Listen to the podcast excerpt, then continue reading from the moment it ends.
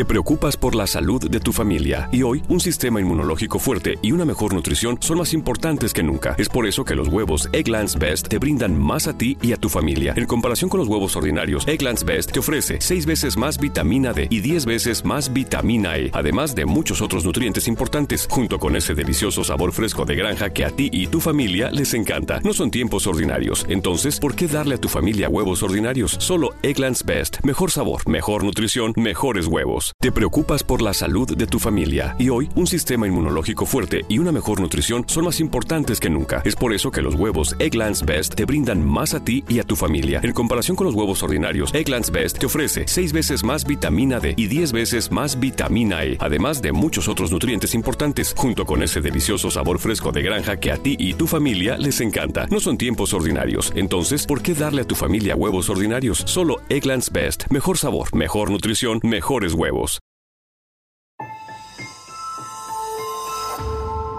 Durante años se pensó que el Yeti vivía en los Himalayas. ¡Bienvenidos al Himalaya! Hoy, después de una extensiva investigación, sabemos que no es así. El Yeti está en México. Y este es su espacio. Yo, check this out.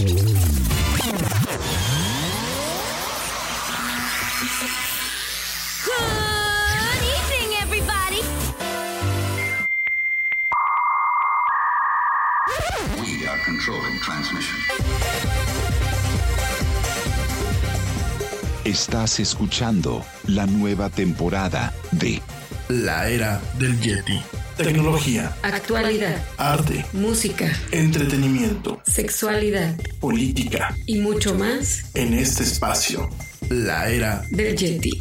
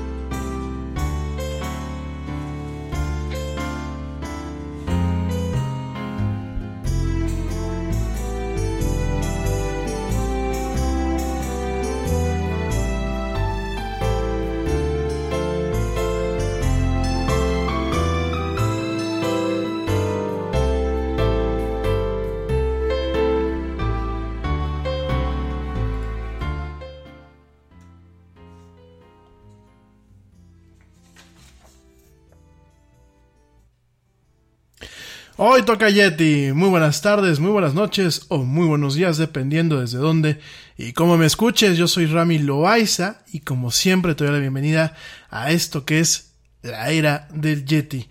Actualidad, tecnología y mucho más en una hora.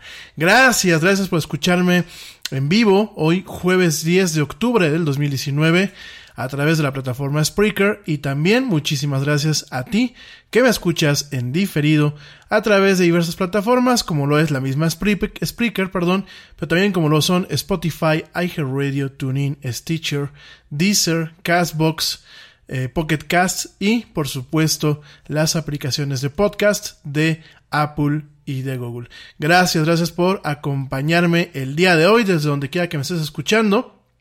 Rápidamente, eh, saludos, saludos a toda la gente que me escucha en México, en España, en Estados Unidos, en Puerto Rico, en Canadá, en Costa Rica, en Italia, en Australia, en Polonia, que ahora empezamos a ver aquí gente que me escucha en estos lugares, en Colombia, en Argentina, en Chile, en Paraguay, en Reino Unido, en Francia, en Islandia, en Suecia, en Suiza, y en Israel. Gracias, gracias de verdad por escucharme. Saludos a mi gente que me escucha en Querétaro, en la ciudad de Puebla, en la ciudad de México, en San Juan, Puerto Rico, en Zamora, allá en Michoacán, en Utrera, allá en España, en León, en México, en Los Ángeles, California, en Goleta, California, en Vancouver, Canadá y en otros, en otros países. De verdad, muchísimo, muchísimo, muchísimas gracias y muchísimo, eh, pues gracias, este, de verdad, pues por acompañarme, por acompañarme, a pesar de que esta semana ha sido un poco variopinta. Hemos tenido que faltar algunos días eh, aquí a, lo que es la era del Yeti. Sobre todo la gente que me escucha en vivo es la que más lo resiente. Pero bueno, por aquí estamos, no nos hemos rajado y espero que el programa del día de hoy pues si no te agrada, por lo menos te deje pensando. Acuérdense que, bueno, pues el martes pasado tuvimos por ahí el programa de eh, postmodernidad. Y de hecho, bueno, voy a seguir un poquito con el tema, eh, sin, sin exaltarme, porque dicen que por ahí me exalté. Sin exaltarme, por ahí voy a seguir con el tema. Y bueno, vamos a estar platicando de esto y más el día de hoy. Bueno, rápidamente te recuerdo, eh, lo padre de este formato, lo padre de este medio, es que permite para que todo esto sea un diálogo. Y eh, pues bueno, te recuerdo mis redes sociales, en Facebook me encuentras como la era del Yeti, en Twitter me encuentras como arroba el Yeti oficial y en Instagram me encuentras como arroba la era del Yeti. ¿Para qué? Pues platiques conmigo, entres, eh, me digas qué opinas de lo que estamos platicando, qué opinas del programa, qué opinas en general, pues eh, de lo que está pasando y de lo que en este, en este espacio estamos pues eh, platicando contigo. también te recuerdo que a través de la plataforma Spreaker, que es de donde estás escuchando este programa, tienes la opción de conectarte al chat directamente lo puedes hacer. No te preocupes, yo sé que hay que darse de alta como usuario. Eh, todo eso, bueno, pues realmente se dan de alta con la plataforma, con, con, lo que es Spreaker. Obviamente hay un tema de que no hay spameo, obviamente hay un tema de que, eh, un tema de protección de datos. Entonces no se preocupen por si directamente quieren platicar conmigo en el chat, lo pueden hacer a través de esta plataforma. En fin, bueno, hoy vamos a estar platicando un poquito acerca del de, eh, tema de la posmodernidad. Ya lo habíamos platicado el martes. Toqué las partes quizás un poco más negativas. Hoy voy a hacer un, pequeño balance y también tocaré algunas cuestiones positivas. Eh, por otro lado, déjame te platico también algunas notas que estamos pues eh, viviendo en estas últimas horas por ahí pues hubo un tema en donde Apple directamente remueve una aplicación de mapas eh, de Hong Kong debido, bueno, pues a que fue, de alguna forma están ofendiendo a los intereses chinos. Estamos viendo a las empresas norteamericanas, a las empresas norteamericanas eh, con cierta sensibilidad en torno a lo que puede ofender a los chinos actualmente.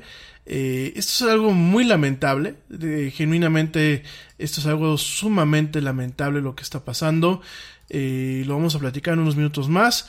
De alguna forma, pues estamos viendo un tema de censura, un tema de censura por parte de las plataformas digitales en torno a eh, los comentarios y a las situaciones y, cuestiones que están ocurriendo actualmente en Hong Kong.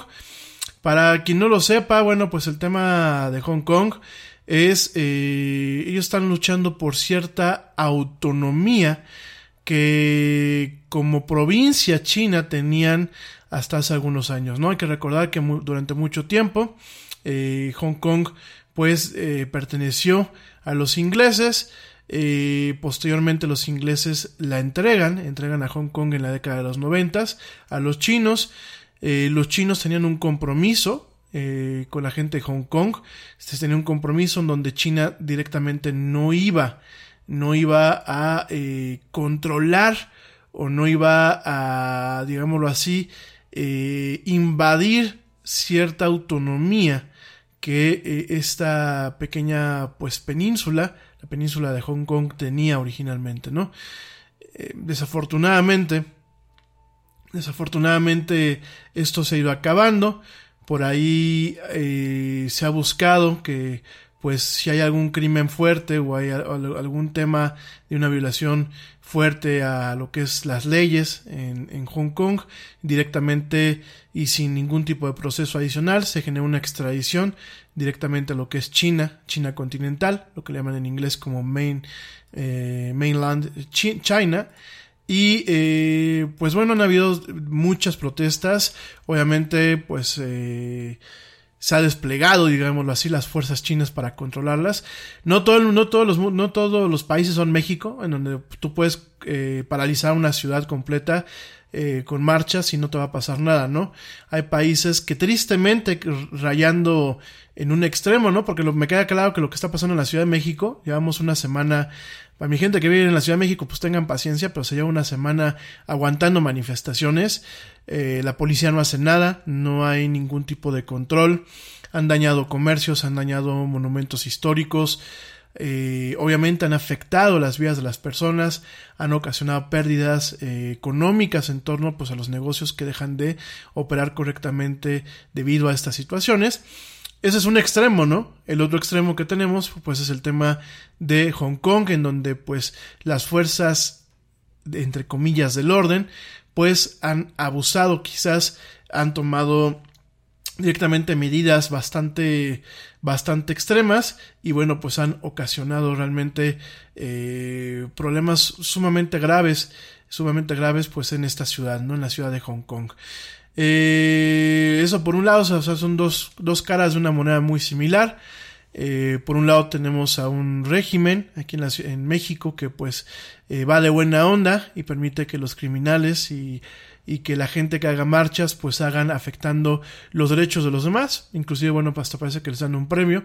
Y por otro lado tenemos en Hong Kong a gente que se está manifestando realmente en contra de una situación que no se debe haber eh, producido eh, realmente pues los chinos están ahí rompiendo su, eh, su promesa o digámoslo así su compromiso.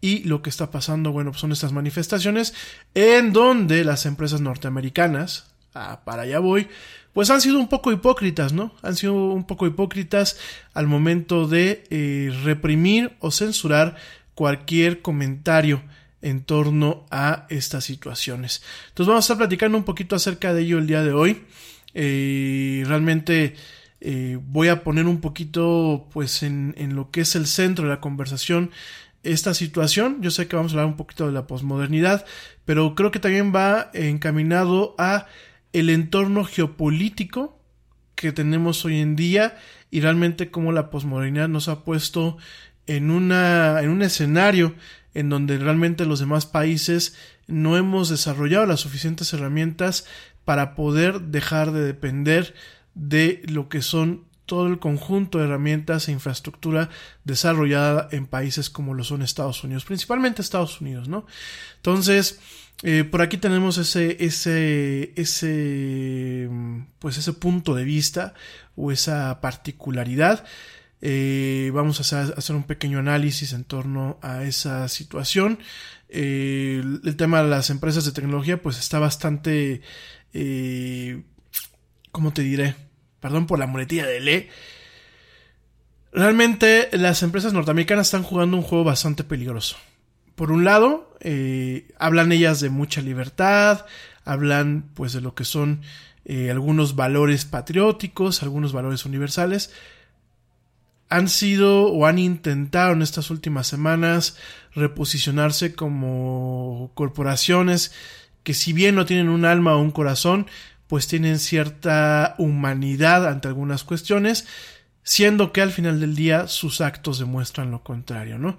Vemos a un Apple, bueno, pues borrando esta aplicación, vemos directamente a este muchacho, este muchacho, eh, un, jugador, un jugador de, videojuegos por el tema de deportes, este, eh, este muchacho que se llama Enji eh, Waichung, eh, lo estaban entrevistando después de haber ganado eh, un torneo de este Te preocupas por la salud de tu familia y hoy un sistema inmunológico fuerte y una mejor nutrición son más importantes que nunca. Es por eso que los huevos Egglands Best te brindan más a ti y a tu familia. En comparación con los huevos ordinarios, Egglands Best te ofrece 6 veces más vitamina D y 10 veces más vitamina E, además de muchos otros nutrientes importantes, junto con ese delicioso sabor fresco de granja que a ti y tu familia les encanta. No son tiempos ordinarios, entonces, ¿por qué darle a tu familia huevos ordinarios? Solo Egglands Best. Mejor sabor, mejor nutrición, mejores huevos. O de cartas virtuales que se llama Hearthstone de la empresa Blizzard Activision.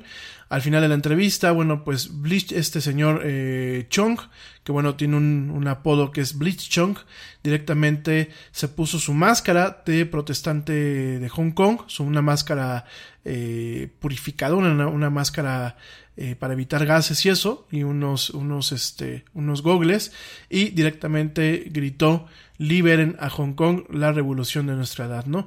En ese momento, bueno, pues esa transmisión se fue a un corte comercial y Blizzard está castigando a este muchacho eh, de una forma dramática, le está quitando premios, le está evitando poder competir. Eh, por ahí también hubo un tema, un incidente con la NBA, en donde pues la NBA, así como tú lo escuchas, lo que es la eh, Asociación Nacional del Básquetbol ahí en los Estados Unidos, pues directamente también hubo una cuestión en torno a este evento, a estas situaciones que están pasando en Hong Kong y pues directamente eh, también fue eh, castigado, ¿no? Lo obligaron a la NBA pues a ofrecer disculpas. Entonces estamos viendo una situación en donde las empresas norteamericanas están bajando la cabeza ante los chinos, obviamente buscando quedar bien con los gobiernos chinos, porque son un mercado muy grande. Eh, lo ven en esos términos. Sin embargo, bueno, vamos a estar platicando de realmente cómo la tecnología, cómo la industria privada, cómo diferentes vertientes que pues de alguna forma nos han aliviado la vida a lo largo de estos tiempos, eh, pues ahora se están volviendo muchas veces las peores armas que tenemos en contra de nosotros mismos. Pero en fin, lo vamos a estar platicando en unos minutos más en esto que es la era del Yeti. Y me voy rapidísimamente un corte. Te recuerdo mis redes sociales. En Facebook me encuentras como la era del Yeti. En Twitter me encuentras como, me encuentras, perdón, como arroba el Yeti oficial y en Instagram me encuentras como arroba la era del Yeti. No me tardo, ya vuelvo. Estamos en este jueves, jueves 10 de octubre, muy tranquilos platicando en esto que es la era del Yeti. No me tardo nada.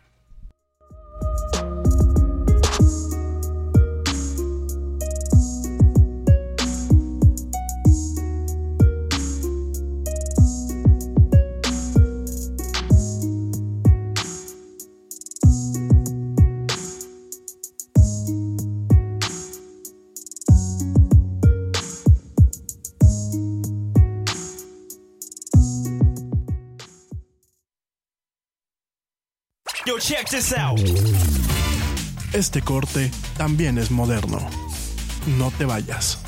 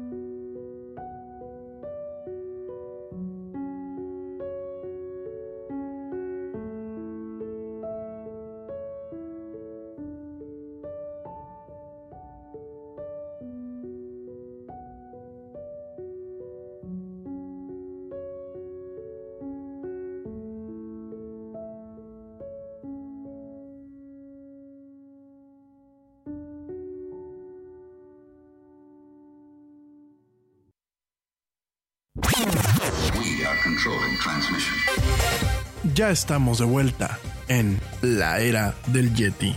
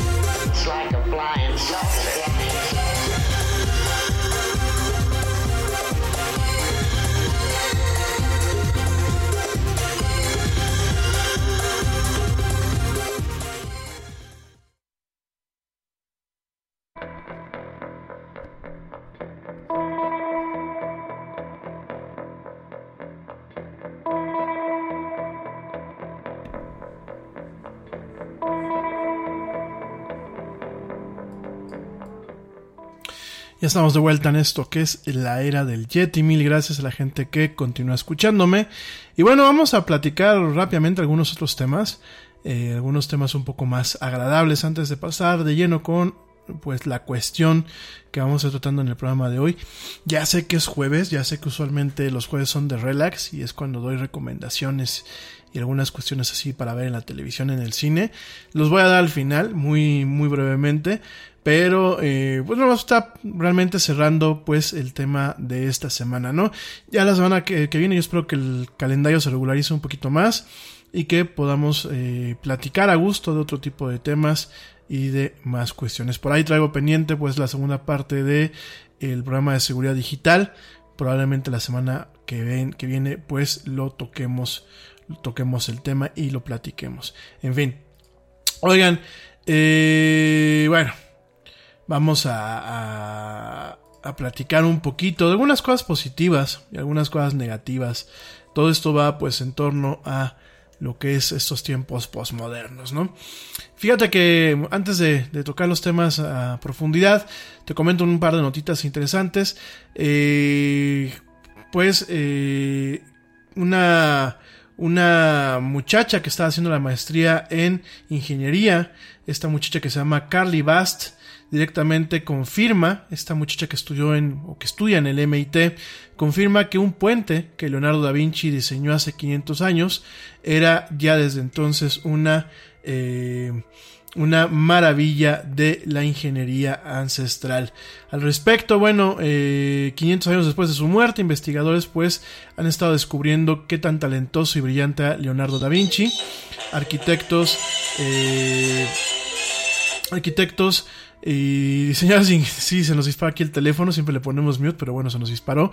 Arquitectos y ingenieros civiles en el MIT, en el Instituto de Tecnología de Massachusetts, utilizaron una impresora en 3D para crear una réplica de un puente que en su momento Da Vinci diseñó, pero que nunca construyó.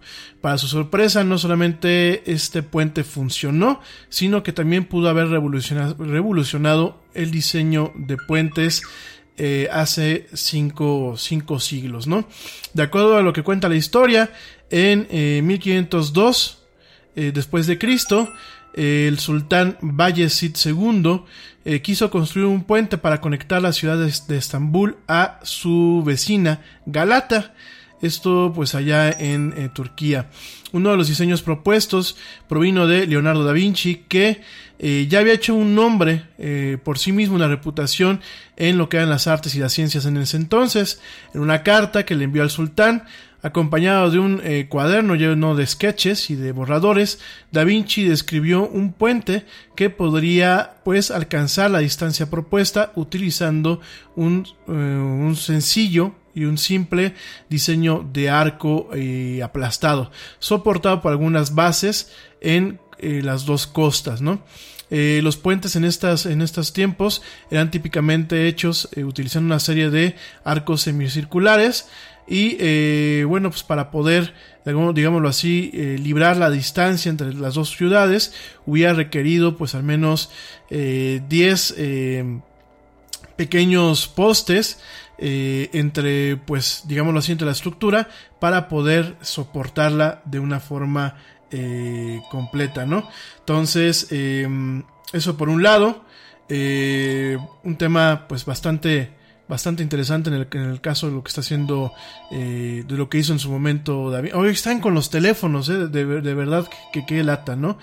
Eso, eso por un lado, realmente pues vemos este tema en donde pues este puente iba a depender por el tipo de eh, arqueo y por el tipo de, de, cómo se iban a construir, con qué materiales, en este caso pues iban a hacer piedras, eh, qué tipo de técnicas iban a utilizar, pues bueno, el, el, puente realmente iba a permitir que usando lo que era la gravedad, eh, y la estructura del puente iba a permitir que un solo arco, un solo arco aplastado, pudiese mantener todas las piezas juntas y pudiese sostenerse, ¿no?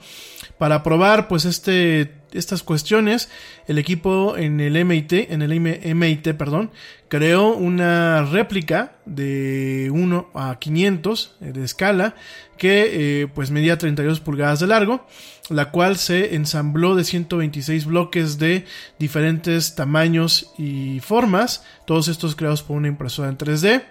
Y eh, pues definitivamente el enfoque que el MIT tomó para esta réplica les permitió probar eh, la feasibilidad y la resistencia del diseño. ¿no? no solamente el puente funcionó, manteniéndose firme y estable sin el uso de cualquier tipo de eh, eh, soportes o tirantes o pilares, sino que además de todo eso el equipo en el MIT se dio cuenta de que Da Vinci había pues había de alguna forma vislumbrado la forma de minimizar movimientos eh, laterales no, no requeridos o no benéficos para el puente, eh, lo cual, bueno, pues en su momento hubiese ocasionado un colapso rápidamente, ¿no? Eh, los soportes en cada lado de el puente arqueado eh, tenían ciertos diseños que eh, pues emanaban hacia afuera para arreglar o para darle una considerable cantidad de estabilidad, ¿no? Por lo que el MIT y esta muchacha que pues es la líder de investigación eh, en torno a este proyecto, esta muchacha Carly Bast, por lo que el MIT y esta muchacha pudieron determinar este puente hubiese podido sobrevivir inclusive muchos terremotos que eran pues bastante comunes en aquella época en esa área y el MIT descubrieron que al momento que pusieron su réplica en dos plataformas móviles eh, no era totalmente indestructible, sin embargo, pues eh, en su momento y bajo la forma de su concepción, pues era directamente una maravilla arquitectónica y de ingeniería de la época. De verdad, un puente que yo lo estoy viendo en una fotografía, aquí donde, sale, bueno, la muchacha que, eh, te preocupas por la salud de tu familia y hoy un sistema inmunológico fuerte y una mejor nutrición son más importantes que nunca. Es por eso que los huevos Egglands Best te brindan más a ti y a tu familia. En comparación con los huevos ordinarios, Egglands Best te ofrece 6 veces más vitamina D y 10 veces más vitamina E, además de muchos otros nutrientes importantes, junto con ese delicioso sabor fresco de granja que a ti y tu familia les encanta. No son tiempos ordinarios, entonces, ¿por qué darle a tu familia huevos ordinarios? Solo Egglands Best. Mejor sabor, mejor nutrición, mejores huevos. Te preocupas por la salud de tu familia y hoy un sistema inmunológico fuerte y una mejor nutrición son más importantes que nunca. Es por eso que los huevos Egglands Best te brindan más a ti y a tu familia. En comparación con los huevos ordinarios, Egglands Best te ofrece 6 veces más vitamina D y 10 veces más vitamina E, además de muchos otros nutrientes importantes, junto con ese delicioso sabor fresco de granja que a ti y tu familia les encanta. No son tiempos ordinarios, entonces, ¿por qué darle a tu familia huevos ordinarios? Solo Egglands Best. Mejor sabor, mejor nutrición, mejores huevos. De alguna forma hizo este, quiero pensar que su, tesis o su estudio. Y es un puente que a simple vista se ve hasta un tanto futurista. Es un puente bastante interesante de cómo pues Da Vinci lo diseñó. Como siempre pues vemos el talento y eh, la visión que en aquel entonces Leonardo da Vinci tuvo para muchas cuestiones, no solamente en el arte, no solamente con la Mona Lisa y esas cosas, sino otro tipo de situaciones. La era del Yeti.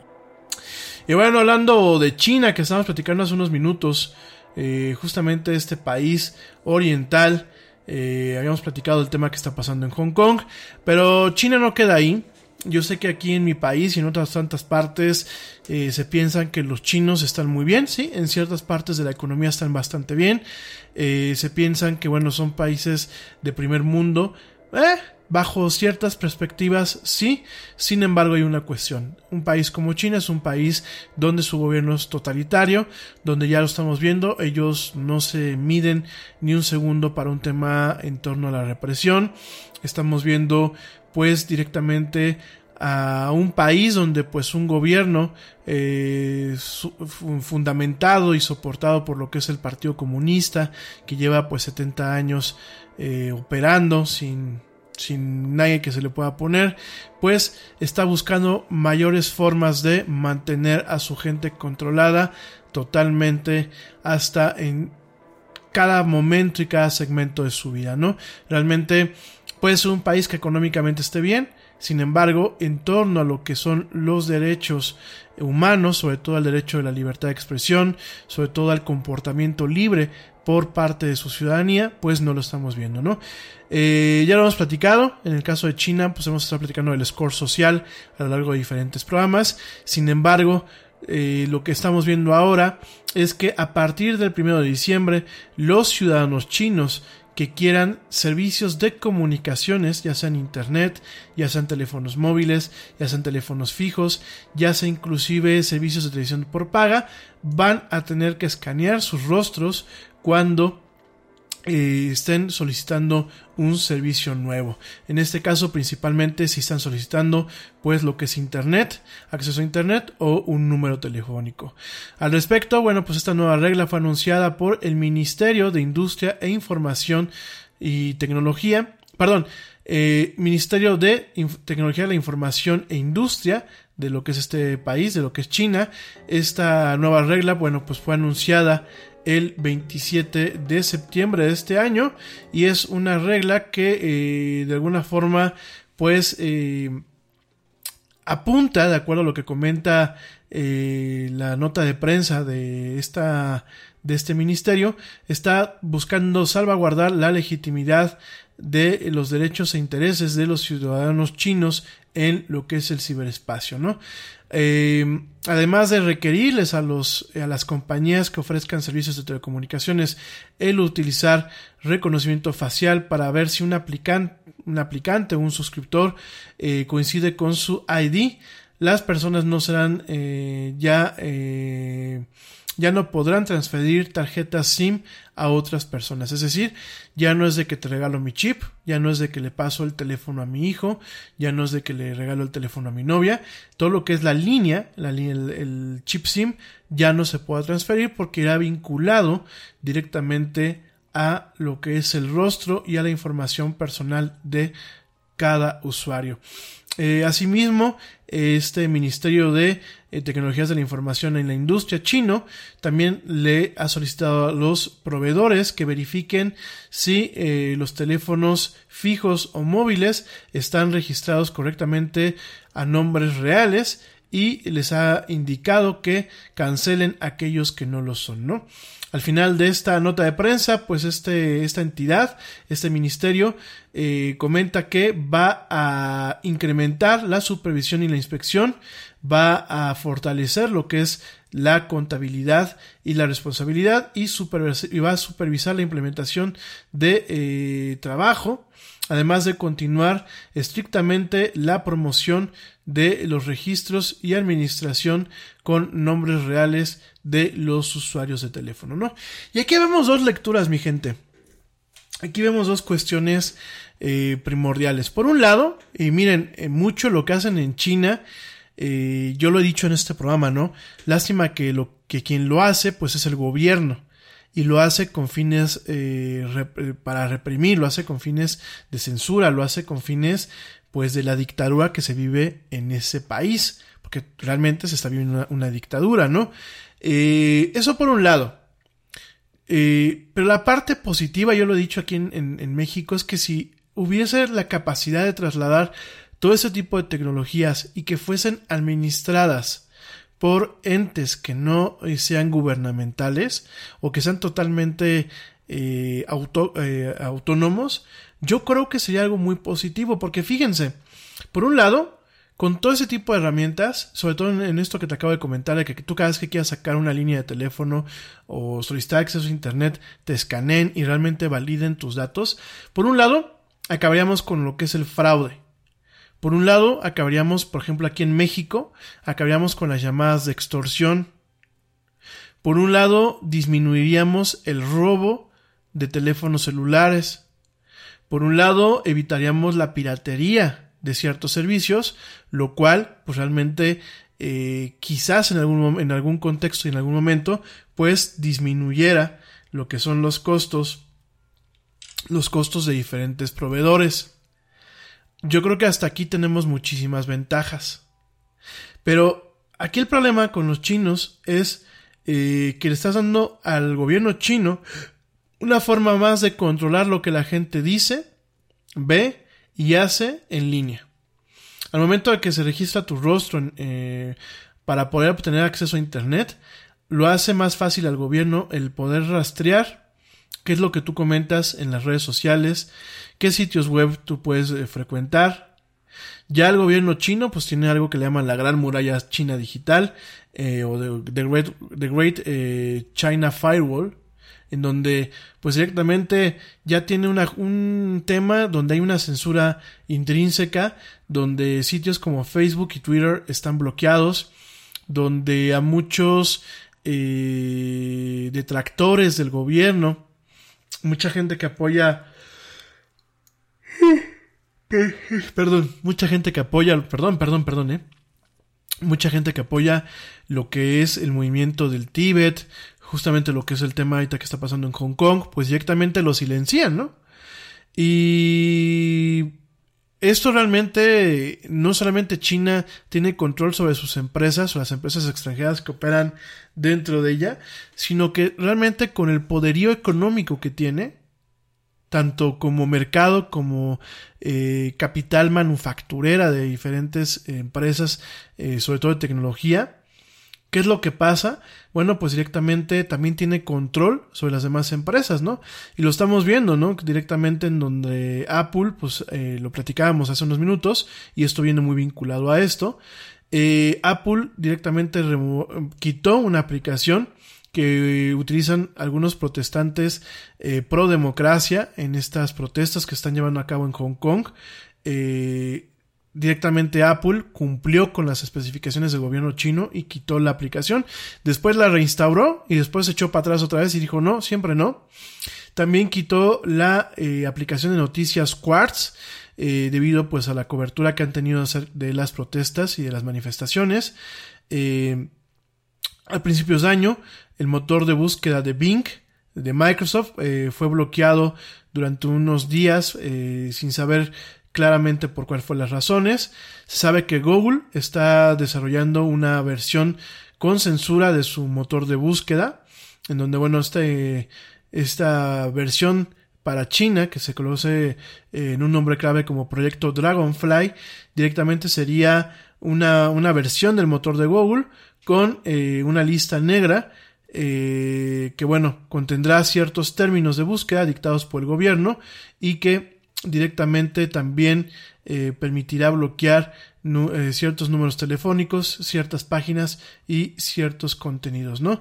Eh, en julio, en julio de este año, un ejecutivo de Google le dijo al comité eh, judicial del Senado de los Estados Unidos que la compañía había cancelado el proyecto, pero existe pues bastante escepticismo acerca de qué tan muerta esté este motor de búsqueda eh, de Google para exclusivamente el mercado chino, ¿no?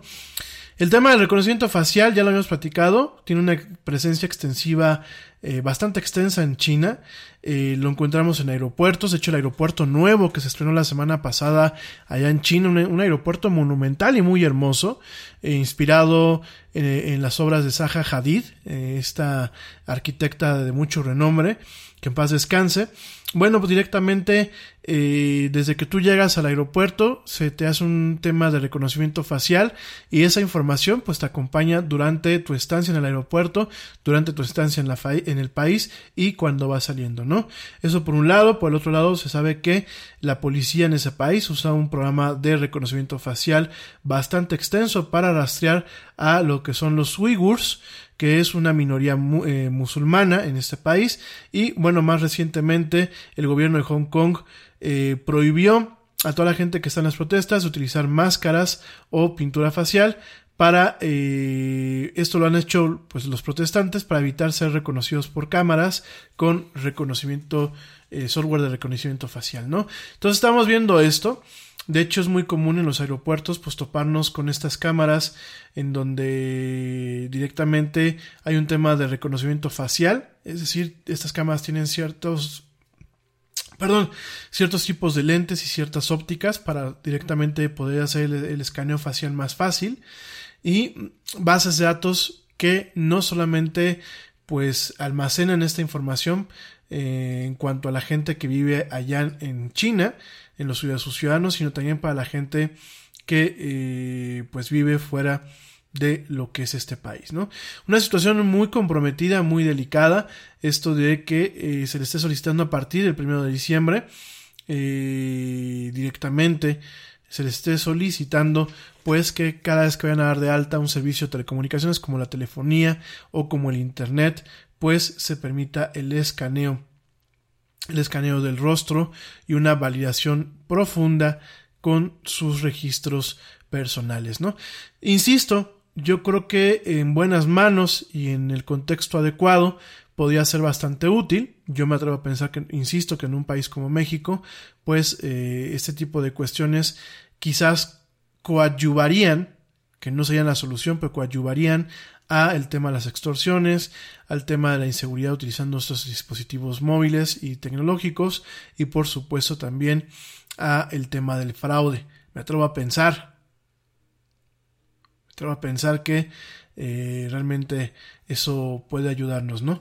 Sin embargo, eh, por otro lado tenemos ese tema de la censura, en donde pues directamente siempre exista un factor donde pueda ir el gobierno tranquilamente detrás de ti, sin nada de anonimato, y directamente pues puedan pues puedan directamente silenciarte, ¿no? Digo, eh, en la América Latina a lo mejor han sido los métodos más, más brutos, si lo quieren ver así, sobre todo porque, bueno, pues eh, no ha habido esta revolución tecnológica que hemos tenido actualmente, en el pasado, cuando han habido represión en diferentes gobiernos, sin embargo, pues no, no estamos exentos, mi gente, no estamos exentos, y es un tema que es bastante plausible que eh, más allá de una ayuda, como está pasando en China, que definitivamente esta herramienta no es para ayudar, no es para bien, aquí mismo en estos gobiernos pues eh, se pudiese utilizar con ese tipo de fines. Sobre todo en regímenes, perdón, en regímenes que eh, pues directamente eh, pudiese ocasionar en algún momento eh, un tema con lo que son las opiniones en contra de lo que son estos regímenes, ¿no?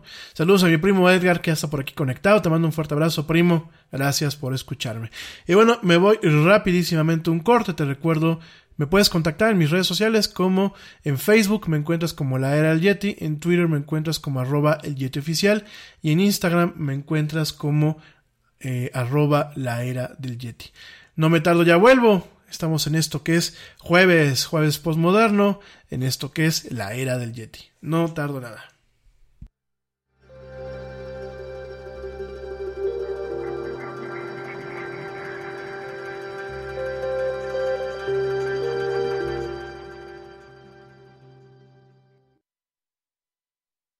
Yo, check this out. Este corte también es moderno. No te vayas.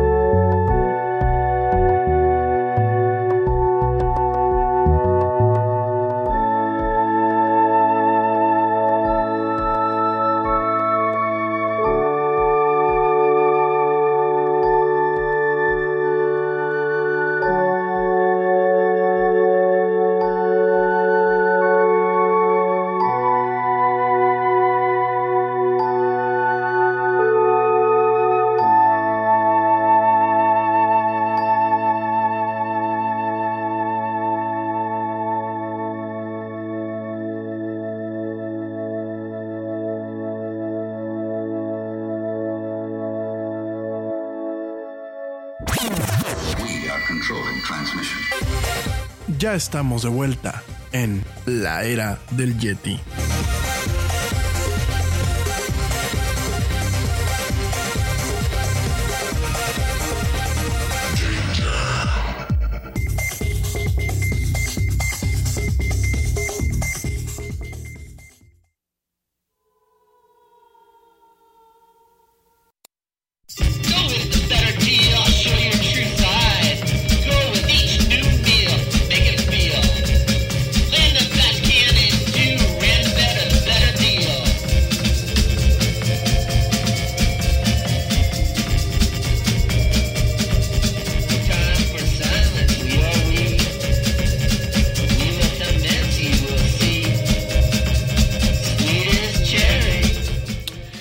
Ya estamos de vuelta en esto que es la era del Yeti. Saludos a la gente que me continúa escuchando.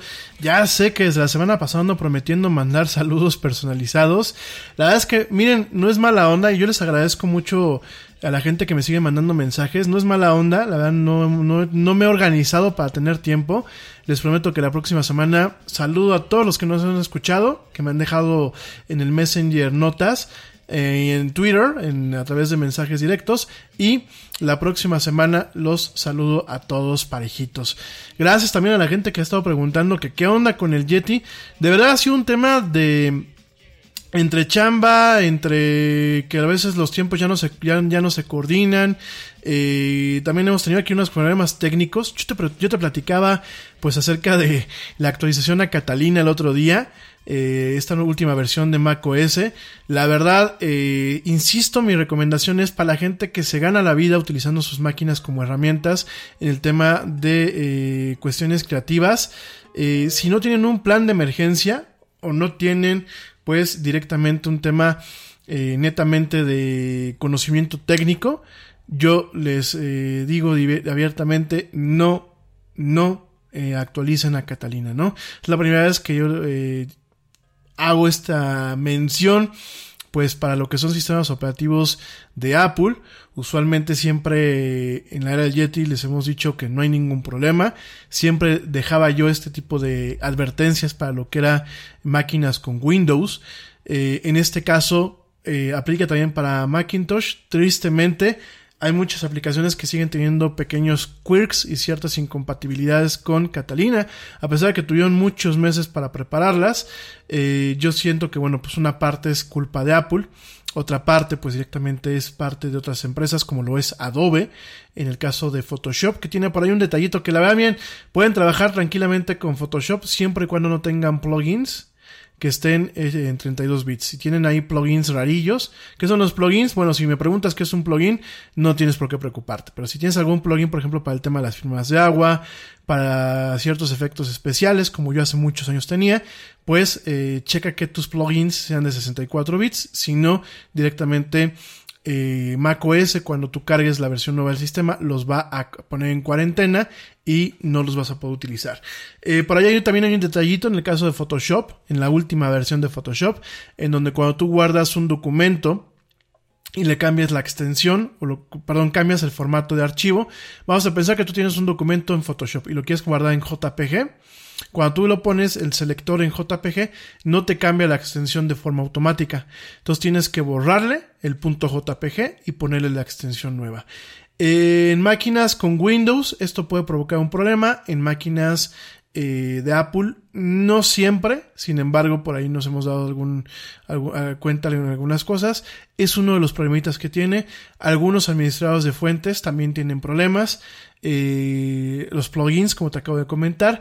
Y hay ciertos módulos, tanto de Lightroom, de Adobe y de Photoshop, como es el perfilador de lentes, el Lens Profiler, que operaban siempre en 32 bits y ahora pues ya no van a funcionar. Entonces, eh, me parece que Adobe no hizo bien su chamba, también me parece que Apple eh, no hizo bien tampoco su chamba. Trae varios detallitos el sistema operativo, por ejemplo, yo cuando actualicé eh, el sistema, cuando hice la actualización, directamente eh, no pude eh, no pude eh, borrar algunos archivos que están en el escritorio y cada vez que yo cambio de escritorio Acuérdense que, bueno, en, el caso de Mac tienes escritorios virtuales. Cada vez que yo cambio de escritorio me aparece el archivo. Ya lo borré. Sin embargo, me sigue apareciendo el archivo momentáneamente y después se desaparece, ¿no? Entonces trae varios detallitos que pues uno espera de máquinas con Windows. Digo, lo debo de decir abiertamente. Eh, no lo esperas tú con, de máquinas con, eh, de, con Apple. Sin embargo, yo creo que Apple está regresando pues un poquito a esta década de los noventas, antes de que eh, Bill Gates regresara de su exilio. Y me parece que estamos viendo un poquito este tema, ¿no? En donde realmente quieren pues quedar bien con los inversionistas, quieren quedar bien eh, con la gente que a lo mejor le pide dividendos a la empresa pero no están quedando bien realmente con el usuario, ni en términos de precios con las máquinas, ni en términos de la eh, innovación, ni en términos del control de calidad. Hay que recordar que, bueno, pues iOS no lleva ni dos semanas de que se lanzó la última versión, iOS 13, y ya lleva eh, prácticamente tres revisiones. Eso dice bastante. Hay gente que dice, wow, es que es muy positivo, ¿no? Qué bueno que Apple está tomando eh, cartas en el asunto para sacar revisiones rápidas. Pero no, yo lo que no entiendo es eh, software que estuvo durante mucho tiempo en, en, en, una, en fases beta para que realmente la gente lo probara, para que realmente los desarrolladores, para que realmente su propia gente dentro de lo que es el campus de Mac, de perdón, de Apple probara todo ese tipo de cuestiones, no lo han hecho, directamente no lo hicieron. Y estamos viendo un software que pues le duele todo. O sea, eh, detallitos como este que te digo que cuando cambio de, eh, de escritorio momentáneamente se ve el archivo que acabo de borrar. Digo, lo vuelvo a repetir, ¿no? Yo eh, de alguna forma lo puedo esperar de Windows. Y miren, yo, yo he sido usuario de Windows toda mi vida. Realmente tengo cuatro años que me volví usuario de, de, de Mac, ¿no? Pero realmente es vergonzoso esto, ¿no? Yo creo que para una empresa que tenía y que se jactaba, se jactaba de eh, pues un excelente control de calidad en muchos de sus procesos, que se jactaba de diferentes cosas que tengan este tipo de cuestiones, me dirás, ¿afecta tu trabajo? No, no lo afecta, por supuesto que no. Pero sí es un problema, ¿no? Ahora, yo os acabo de comentar, hay mucho software creativo, que lo vuelvo a repetir, si tú tienes una máquina Mac para navegar por internet nada más y para el Facebook y para el correo electrónico y para alguna herramienta de productividad, pues puedes descargarlo tranquilamente, te lo, te lo comenté en su momento, ¿no?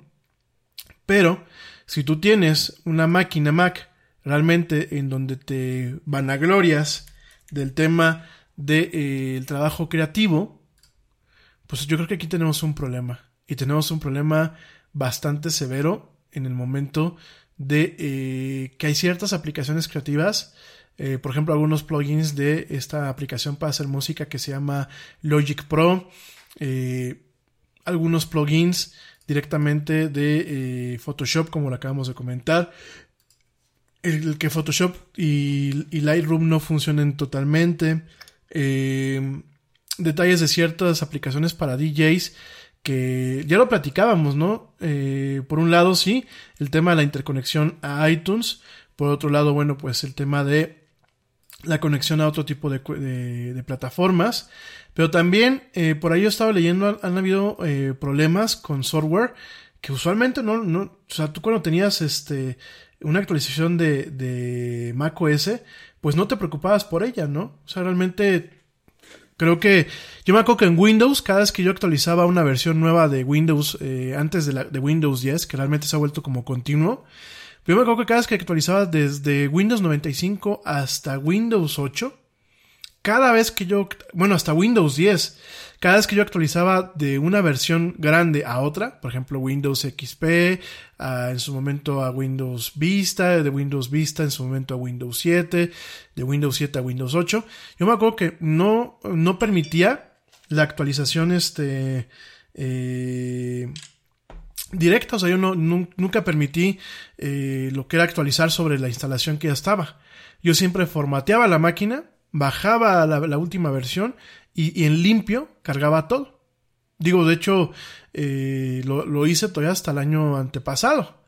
Ya ahora ya no lo hago, porque bueno, con la Surface pues ha vuelto un poquito el tema como una Mac, aunque, a pesar de que he tenido que formatearla. Sin embargo, bueno, pues directamente en Mac nunca lo hice. A mí me daba un poquito igual que se actualizara el sistema eh, sobre el sistema que ya estaba ahí.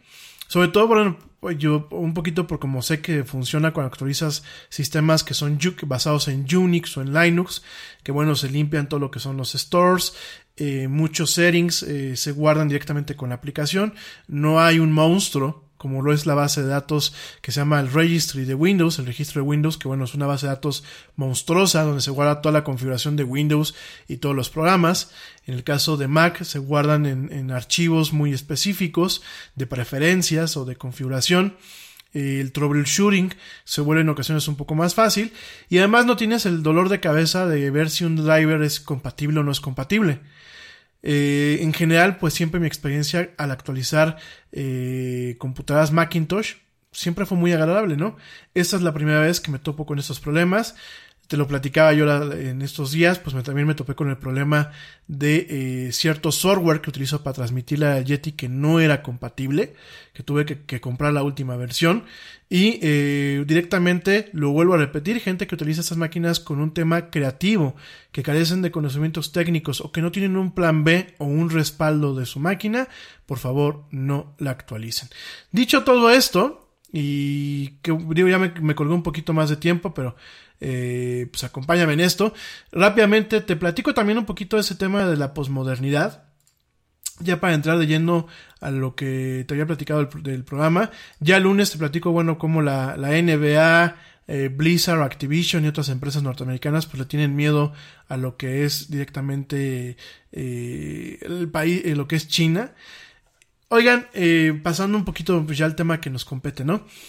El, mar, el día martes, pues tuvimos aquí un programa eh, que me decían por ahí, no te enojes, ¿no? Eh, no te enojes, no te exasperes, pero genuinamente partes negativas de la posmodernidad las hemos visto amplificadas por lo que es la tecnología, ¿no? Yo te platicaba un poquito, pues, de este tema racista, de eh, alguna, algunos, algunos integrantes de algunas comunidades religiosas, te platicaba también acerca de eh, la desinformación que se transmite, te platicaba de la vulnerabilidad que existe al momento de que los, las ciudadanías completas son ignorantes de forma voluntaria y la vulnerabilidad que existe de que grupos ajenos muchas veces al mismo país pues puedan directamente afectar lo que son las elecciones o el resultado de las elecciones presidenciales o gubernamentales debido a que se carece de las ganas se carece del, del, instinto, se carece de la educación para realmente investigar en diversas fuentes de información eh, los datos o las cuestiones con las que en ocasiones nos vemos expuestos.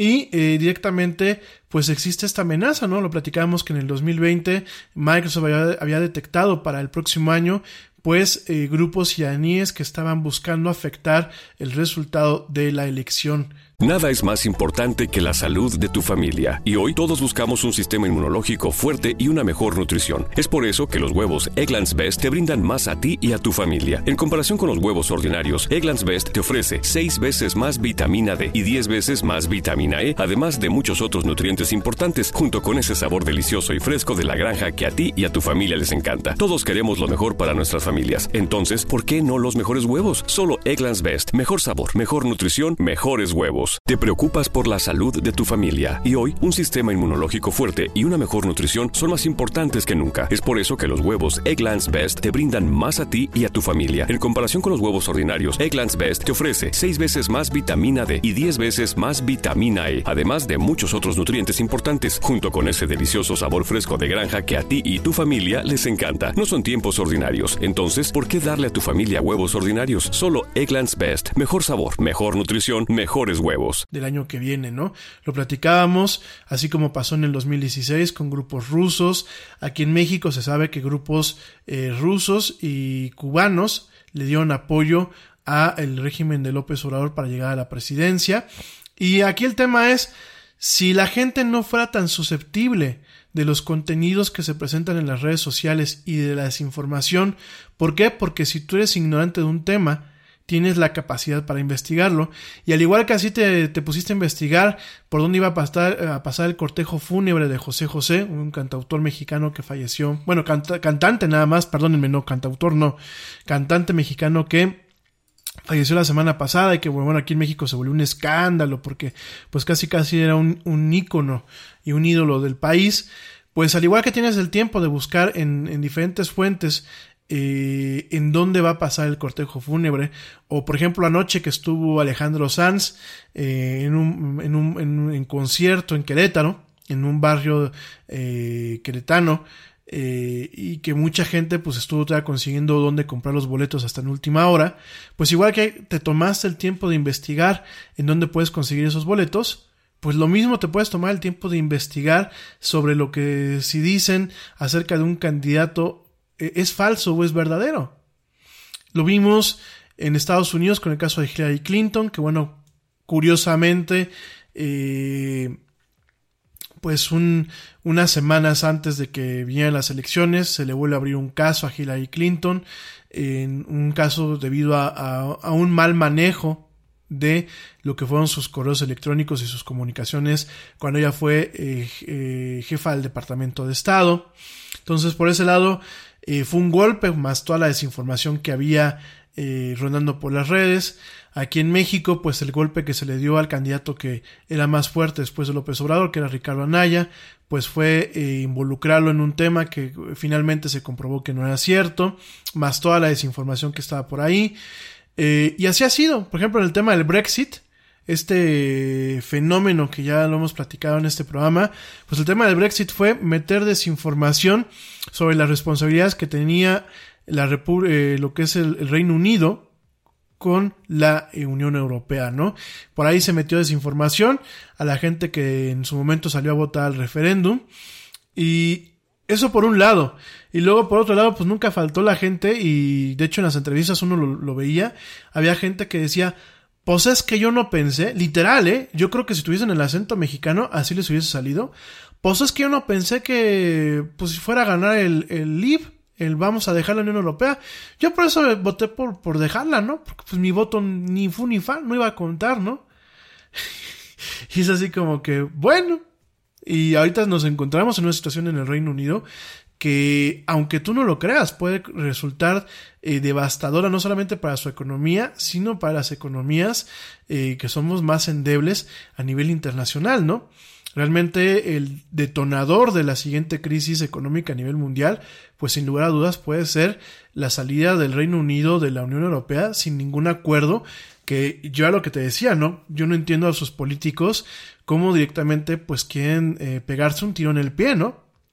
Al igual que aquí en México con las medidas que está tomando el presidente López Obrador, al igual que en Estados Unidos con algunas medidas que ha estado tomando el, presidente Trump, y para donde volteamos, porque yo te decía realmente las democracias eh, occidentales eh, están teniendo un, periodo bastante difícil, un periodo en donde realmente la gente eh, no está sabiendo utilizar su poder. No solamente el poder es salir a votar, el poder también es exigir a los, a los gobernantes y el poder sobre todo es formar a la clase gobernante desde que están en la cuna.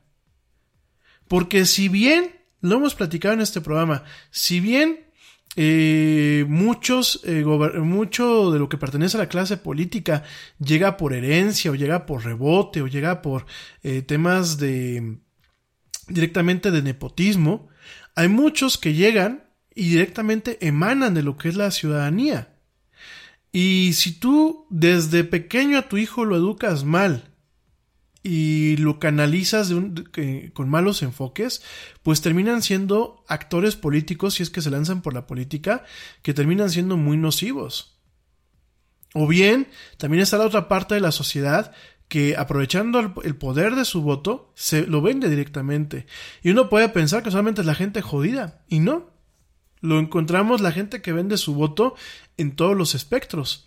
Entonces, por ahí, eh, directamente estamos viendo una diatriba a lo que son las democracias contemporáneas, sobre todo de índole occidental, en donde estamos construyendo verdaderas presidencias imperiales que más allá de que puedan ser, puedan ser autoritarias o no, el principal problema es que están haciendo actos, están cometiendo actos que directamente van en detrimento de sus ciudadanos. Y todo esto, mi gente, todo esto se debe a la vulnerabilidad que en ocasiones presentamos cuando estamos expuestos a las plataformas de comunicación modernas, como lo son por un lado las redes sociales y, como, y por otro lado como lo son las aplicaciones de mensajería instantánea. Entonces, si nos vamos a la parte oscura del posmodernismo digital, encontramos estas partes, ¿no? También encontramos este tema que lo hemos platicado varias veces en este programa de eh, grupos, grupos que supuestamente luchan por causas justas, pero que llega un momento en que se pervierten. Entonces encontramos grupos de feministas que como alguien tenga una opinión diferente a ellas, inclusive si es de su propio género, de hecho mucho el pleito de las feministas es con otras mujeres, ¿qué hacen? Buscan censurar, buscan callar, buscan, bueno, no buscan, agreden directamente y de forma personal a la gente que difiere de su opinión. Lo vemos con las feministas, lo vemos con las pro aborto, lo vemos con la famosa izquierda, por ejemplo, en países latinoamericanos, esta izquierda que durante muchos años decía es que vamos en contra de la represión, de la libertad de expresión, es que vamos en contra de la privación de los derechos de los ciudadanos, es que vamos en contra de eh, lo que es el malgastar los impuestos, vamos en contra de muchas cosas. Y cuando la izquierda llega al poder, ¿qué pasa? Se vuelve de alguna forma en una homóloga directamente de la derecha. Y vemos a la gente que defiende que aparte, eso solamente en, pleno siglo XXI, ¿eh? Yo no sé si antes así era. La verdad, yo, yo no me acuerdo jamás en ninguna plática, por lo menos en, en la década pasada y todavía a principios de esta, no me acuerdo, y, y si alguien me puede desmentir, desmiéntame, yo no me acuerdo que la gente defendía a los políticos, ¿eh? No dudo que hubiera partidarios, por ejemplo, aquí en mi país, pues del PRI, del PAN, del PRD, de lo que fuera. No dudo que a lo mejor en, las comidas de familia, con amigos, no dudo el intenso que saliera por ahí a defender cosas indefendibles, porque últimamente la clase política, del color que sea, usualmente es indefendible, ¿no? No lo dudo, pero esta defensa que estamos viendo hoy en día en donde sale la gente a amenazarte de muerte, porque eso es lo que ha pasado. Si estás en contra del presidente, oigan, el presidente no es un rey. El presidente es un servidor público. Y yo creo que la gente que votó por el señor Andrés Manuel y la gente que votó por el señor Trump y la gente que votó en España por Pedro Sánchez y la gente que votó, bueno, pues este por el Brexit y por los diferentes entes que han pasado por, por el, como por primeros ministros en estos años, eh, la gente que, que, votó en diferentes países, eh, creo que cuando tú le das el voto de confianza a un político, tu deber no es decir, ah, ya ganó el bueno, ya ganó mi gallo. Pues no es el fútbol, amigos. O sea, no, no estamos hablando de un fútbol o de básquetbol en donde tú, tú lloras si tu, si tu equipo pierde, ¿no? Estamos hablando de un tema muy delicado que es el gobierno de un país. Y yo creo que si votaste por el señor Andrés Manuel o por el señor Trump o por quien hayas votado, creo que tienes mucho más responsabilidad en exigirle que haga bien su chamba versus la gente que desde un principio no votó por él. ¿Y qué es lo que vemos? Lo vemos obviamente potencializado por lo que son las plataformas modernas. Vemos este altavoz en donde la gente sale a defender como si fueran soldados al presidente. Háganme el chingado favor. O sea, yo tengo a un trabajador en mi empresa. Está bien, yo lo contraté. Yo tengo un trabajador en mi empresa que ya me metió en un chingo de líos. Es más, ya, ya allá arriba me están haciendo así que me van a cortar la cabeza. Y yo me pongo a defenderlo a capa y espada. Imagínense nada más, digo, no tiene lógica. ¿Y saben qué? Yo siento que es parte de, eh, es una consecuencia de la posmodernidad digital.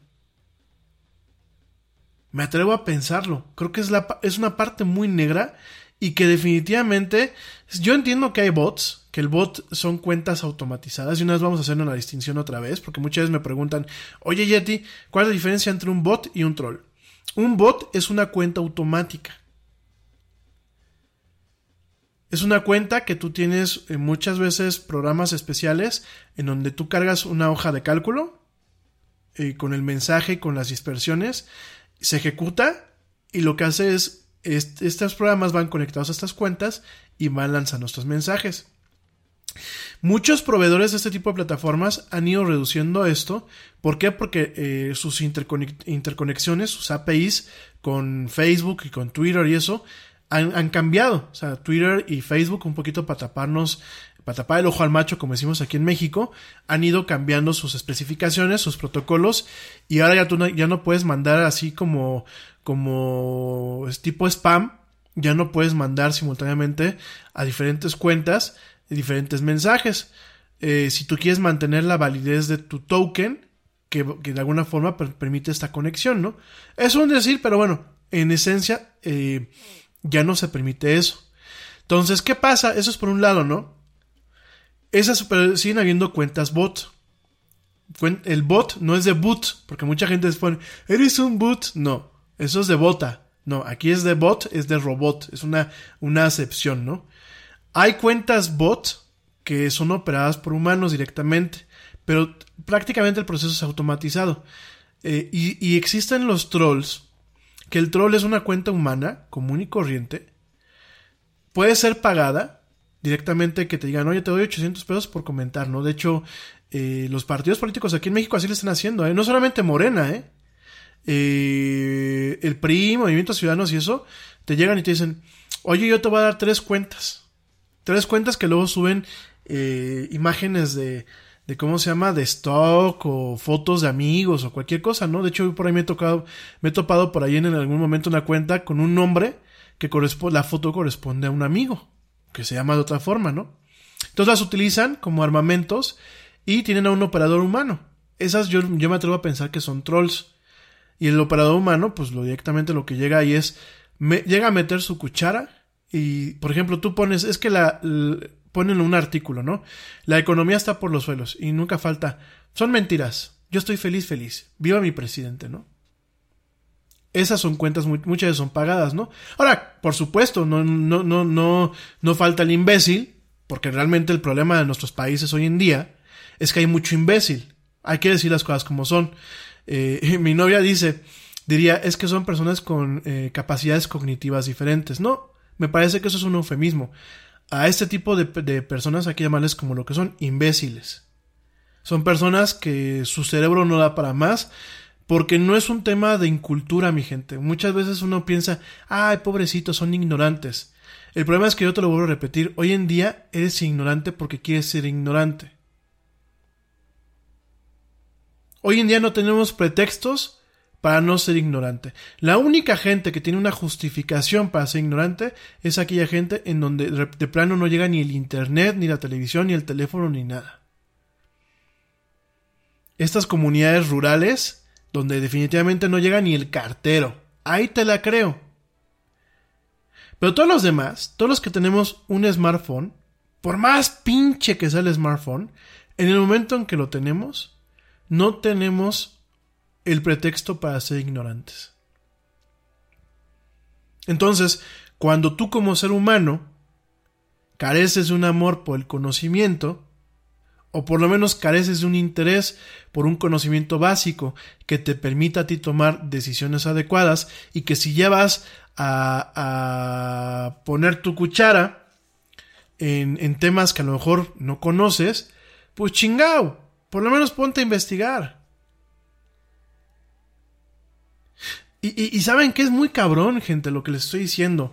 Miren, yo no, no quiero agredir a nadie, yo, yo, yo conviví con personas que supuestamente eran empresarios y no sabían lo que significaba eh, IED en un contexto económico. No sabían. IED es inversión extranjera directa. No sabían. Y tú dices, bueno, a lo mejor no te, no sabes las siglas, pero cuando tú les hablas de, de la inversión extranjera directa, tampoco sabían qué chingados era. Gente que va de negocios que no sabe qué es una fibra. Y perdónenme, no es la fibra con la que el Yeti lava la taza del excusado de su baño. Es la fibra es un fondo de inversión de bienes raíces. Y, ca- y carecían de conocimientos que tú dices, güey, y tú dices que eres empresario. No, me friegues. Y eso es, y lo peor es que uno les decía, oigan amigos, pues entonces vamos a cultivarnos, ¿no? Vamos a ver qué es todo esto. Y les daba flojera. Y había- nunca faltó, fal- hubo alguien que en su momento me dijo, ay mi Rami, es que ya estamos muy viejos para aprender cosas nuevas. No, pues oigan, a mí me dicen eso. De verdad, gente, si algún día ustedes me escuchan decir, es que ya estoy muy viejo para aprender cosas nuevas, me regalan un revólver y me pego un tiro. Porque significa que yo ya no doy para más. Porque conozco gente de 80, 90 años que sigue aprendiendo. Porque el cerebro no es, no es una constante. No es que el cerebro dices, ya se entumeció, no es como el cemento de, ah, ya se me endureció la neurona, ya me volví idiota. No, gente. El cerebro es un órgano. Y es un órgano que tiene la capacidad, eh, es tan, tan, tan versátil que si te mochan un cacho, tienes el tema de la neuroplasticidad. Si tú tienes un infarto en, en, eh, cerebrovascular, tienes un, accidente cerebro- cerebrovascular y tienes partes que se dañen, el cerebro llega a un momento en que se vuelve tan cabrón que esas partes que están dañadas, otras partes del cerebro asumen sus funciones. Y si un señor de 60 años eh, aprende a volar, aprende, eh, ha, a volar aviones, porque por ahí hay un señor que a sus 60 años sacó su licencia de vuelo. Y si hay gente que a los 70 está eh, tomando clases de pintura o de piano o de cuestiones así, y gente a los 80 que sigue trabajando, y gente a los 90, por ejemplo, como el señor este, eh, el señor, aquí tenemos un actor, un actor muy, eh, muy importante que es el señor este, eh, Ignacio López Tarso, es un actor, actorazo, es un maestro de la actuación en México. El señor tiene noventa y tantos años y el señor sigue actuando. Y ustedes me van a decir, no tiene chiste. Claro que tiene chiste porque se tiene que aprender sus parlamentos, se tiene que aprender sus libretos, se tiene que aprender sus guiones. Oigan, de verdad, mi gente, eh, parte de la posmodernidad padre es el acceso en nuestros dedos, a la palma, en la palma de nuestra mano, a fuentes de información vastas. Parte de la maravilla de los tiempos modernos es esta capacidad de acceso inmediato y muchas veces gratuito a diferentes fuentes de información, no solamente la Wikipedia, ¿eh? Porque la Wikipedia muchas veces tiene muchísimos errores. No solamente la Wikipedia. Tienes acceso a un chorro de partes. Miren, a mí me da risa porque me dice la gente, ah, es que no puedo conseguir un libro. Ah, pero la última película, Los Avengers, no la fueron a ver al cine porque se la torrentearon. La bajaron por torrent. Oigan, genuinamente, no me chinguen. Entonces, eso es una parte muy negativa de lo que es, eh, muy positiva por un lado, el tema del acceso, y muy negativa en el, en el sentido de que por primera vez en la historia humana tenemos compendios completos de información y no queremos accesarlos. Ay, nos da flojera. Miren, ¿ustedes han dado cuenta que eso, cuáles son el tipo de contenido que más pegue tiene en Internet actualmente? No, el video. El video tiene un pegue tremendo, ¿eh? ¿Por qué? Te voy a decir lo que me dijo un día una persona que conozco. Y se los digo y no me lo estoy inventando. Me dijo, y cito textualmente, porque el video uno lo ve y lo escucha, no tengo que leer. Leer me da flojera. Órale. No, yo, yo me aventé los años 80, cuando estaba yo bien morro y parte de los 90, escuchando a los gobiernos diciendo, es que hay que acabar con el analfabetismo y vamos a hacer que la gente sepa hablar, sepa escribir y sepa leer. Y en la torre, ¿no? Bueno, por aquí me dicen también, tampoco caigamos en esos extremos, ¿no? El leer que sea una herramienta de conocimiento, ¿no? Si me dices, es que yo sí leo, ¿no? Me encanta leer. Oye, ¿qué te gusta leer? No, pues yo leo a Paulo Coelho. No, cabrón, pues mejor es como si me dijeras, estás leyendo el TV y novelas, ¿no? es que me da mucha risa, es genuino, ¿no? Y perdónenme, yo sé que en esta vida hay que leer de todo para poder este, opinar, ¿no? Yo sí me leí eh, un, par, un par de novelas este, de Paulo Coelho cuando estaba yo muy chavo, y yo decía, ¿sería yo el subnormal? Porque pues a mí no me gustaron, ¿no? Y, y la gente lo pone a Paulo Coelho, aparte con sus ondas este, motivacionales. Ah, cabrón, es, que de, de verdad, ¿no? De, de verdad es que nos aventamos cada gol. Oigan, ya llevo un- una hora y veinte. Ya voy a cortar, ¿eh? Diez minutos más y ya corto. Bueno, este, eso por un lado, ¿no? Sí, ya, ya, ya ando correteado. Este, ot- otra cosa del, del posmodernismo, ¿no? Encontramos las recetas de cocina para la vida diaria en internet. Háganme el chingado favor. No, es de, verdad, ¿eh? Me, me- me da muchísima risa. Es más bien, voy a abrir una ventana en Facebook. Me da muchísima risa la gente que se pasa compartiendo frases motivacionales, ¿no? Con todo el respeto del mundo, si tú lo haces y no estás loco o no tienes tantos issues, digo, todo el mundo tenemos problemas, ¿no? Pero coexistes con tus issues, perdón lo que voy a decir, seguramente tú eres la excepción a la regla, ¿no? Pero ahí vemos, fíjense, vemos a la, clásica amiga depresiva. Vemos a la clásica amiga eh, traumada. Eh, no, no, no, no se me confundan. Una cosa son los memes de chistes y otra cosa son las frases motivacionales o las recetas para la vida. Sí, porque las recetas para la vida son, eh, son, son la verdad, son un, un, un, un- tema eh, genuinamente eh, risorio, ¿eh? O sea, no, no lo digo, no quiero faltar al respeto a nadie, pero de verdad hagamos un poquito un parteaguas sobre las cosas, ¿no? Y, y de verdad démonos cuenta, ¿no? Fíjense, eh, por ahí estas anécdotas, ¿no? De que ella era fea, fíjense, por ahí lo estoy viendo y no voy a decir exactamente la, frase porque pues, seguramente es alguien que me escucha, no quiero que se me ofenda, ¿no? Pero ponen, ella era fea, gorda y amargada. Sin embargo, tenía un corazón hermoso. O sea, aparte que es un oximorón, digo, tú puedes ser gordo y feo, ¿no? El Yeti tampoco es que es un Adonis, ¿no? Y tampoco es que está este flaco. De hecho, tengo unas llantas que ya le hago la competencia al muñeco de Michelin. Pero a lo que voy es, pues tú ahora dices, pero era feliz inmensamente por dentro. Dices, órale, ¿no? Pero en el momento en que dices, es que era amargada, ay, no chingues. Y perdón, a lo mejor estoy sobresimplificando el, el tema, ¿no? Pero así son estas recetas para la vida, ¿no? El, la otra receta para la vida. Eh, si no te buscan, si no te llaman, si no te encueran con la vista, es que no les interesas. Güey, si tú tienes que recurrir a un aviso en internet sobre una cosa obvia, es como, no pinches chingues mames. Perdonándome la, la palabrota que estoy utilizando, ¿eh? No quiero eh, pasar por alguien que carece de un vocabulario adecuado, pero es que de verdad, ¿eh? Es, es, es, es... Sí, ya sé que algunos por aquí me están, poniendo, este, yo sé que en ocasiones son indirectas, ¿no? Ah, porque aparte, desde que se, inventaron las redes sociales, nos volvimos expertos en el uso de las indirectas. Ponen, este, si no me quieres, ah, no, este, aquel que no cuida a su ganado, se lo come otro lobo, ¿no? Sale la chava subiendo eso, ¿no? Y aparte son las clásicas que se hacen las interesantes, ¿no? Pero es que es en todos los niveles, mi gente. No me digan que solamente los millennial. Porque he visto rucas de 50 años haciéndolo. Genuinamente, ¿eh? Rucas de 50 años con todo el respeto del mundo.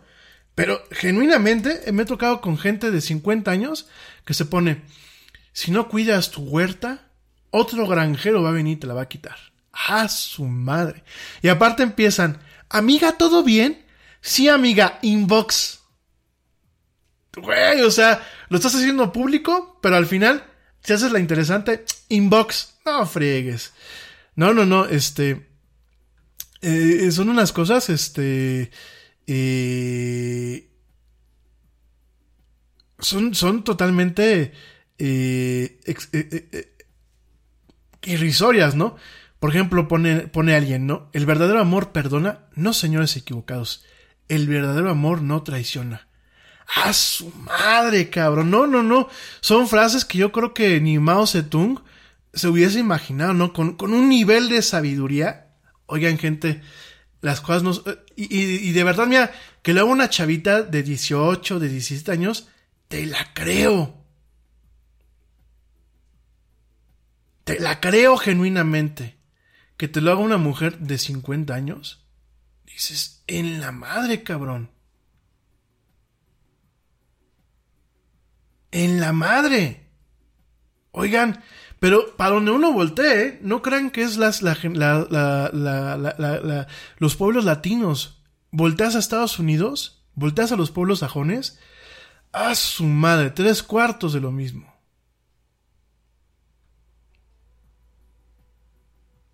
Oigan,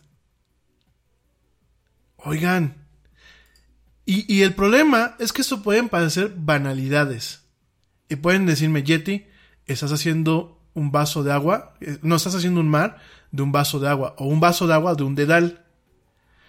Pero la cosa es que cuando vamos sumando este tipo de comportamientos anómalos, si lo quieren ver así, de comportamientos inmaduros, el tema de no investigar, el tema de compartir esa información, como esta familiar que muchas platico en este programa, que sube, sube arañas que te pican y te matan, pero que ni siquiera están aquí en México. Azúcar que mata, ¿no? No, el otro me reía porque dicen, es que cualquier tipo de azúcar mata. La más dañina, el azúcar de caña, no, güey, pues nuestros antepasados, quién sabe entonces con qué endulzaban sus comidas, porque pues la prueba está que aquí estamos todos. Es que, miren, gente, estamos cayendo en unos absolutismos sumamente peligrosos. Estamos reduciendo nuestra capacidad o nuestras habilidades cognitivas, nuestra capacidad de argumentación, nuestra capacidad de raciocinio, nuestra capacidad de generar conocimiento y capitalizarlo, lo- ¿saben qué? La estamos echando a la basura. Genuinamente, mi gente. Entre los extremos, ¿no? El que es hipermacho y la que es hiperfeminista. O sea, no hay un punto medio. Porque no los estamos conociendo. Entre la que en su visión apoya indiscriminadamente el aborto. Y entre el provida que apoya indiscriminadamente el que tengan, el que paran escuincles aunque vengan deformes. No lo digo de mal, pero si tú puedes evitarle un sufrimiento a tu hijo, porque el sufrimiento no es ni que lo discrimine eh, eh, su, su escuela, sus compañeros, la sociedad, sencillamente que muchas veces si tú puedes detectar desde que está en el útero que trae una anomalía y le puedes evitar el sufrimiento cuando tú ya no estés, porque muchos de ellos al final del día no pueden ser autosuficientes. Dependen siempre de los cuidados de la familia. Y tampoco es más de gusto que los vayas y los recluyas a un, a un, a un internado psiquiátrico de por vida, ¿no? Todo eso se podría evitar. O sea, a lo que voy es puntos medios, mi gente. Ni izquierdas ni derechas, puntos medios. Entre eso, entre la gente que ahora se ofende de todo. ¡Uts! No puedes contar un chiste porque la gente se, se, se... Yo no, no, de, genuinamente a veces me asusta más que enojarme, me asusta el nivel de intensidad que la gente tiene en sus interacciones digitales a través de las redes, ¿no? Fíjense, yo les platicaba el otro día de, este caso, de este grupo de recetas judías, ¿no? Que bueno, ya, ya mataban a la otra persona, ¿no?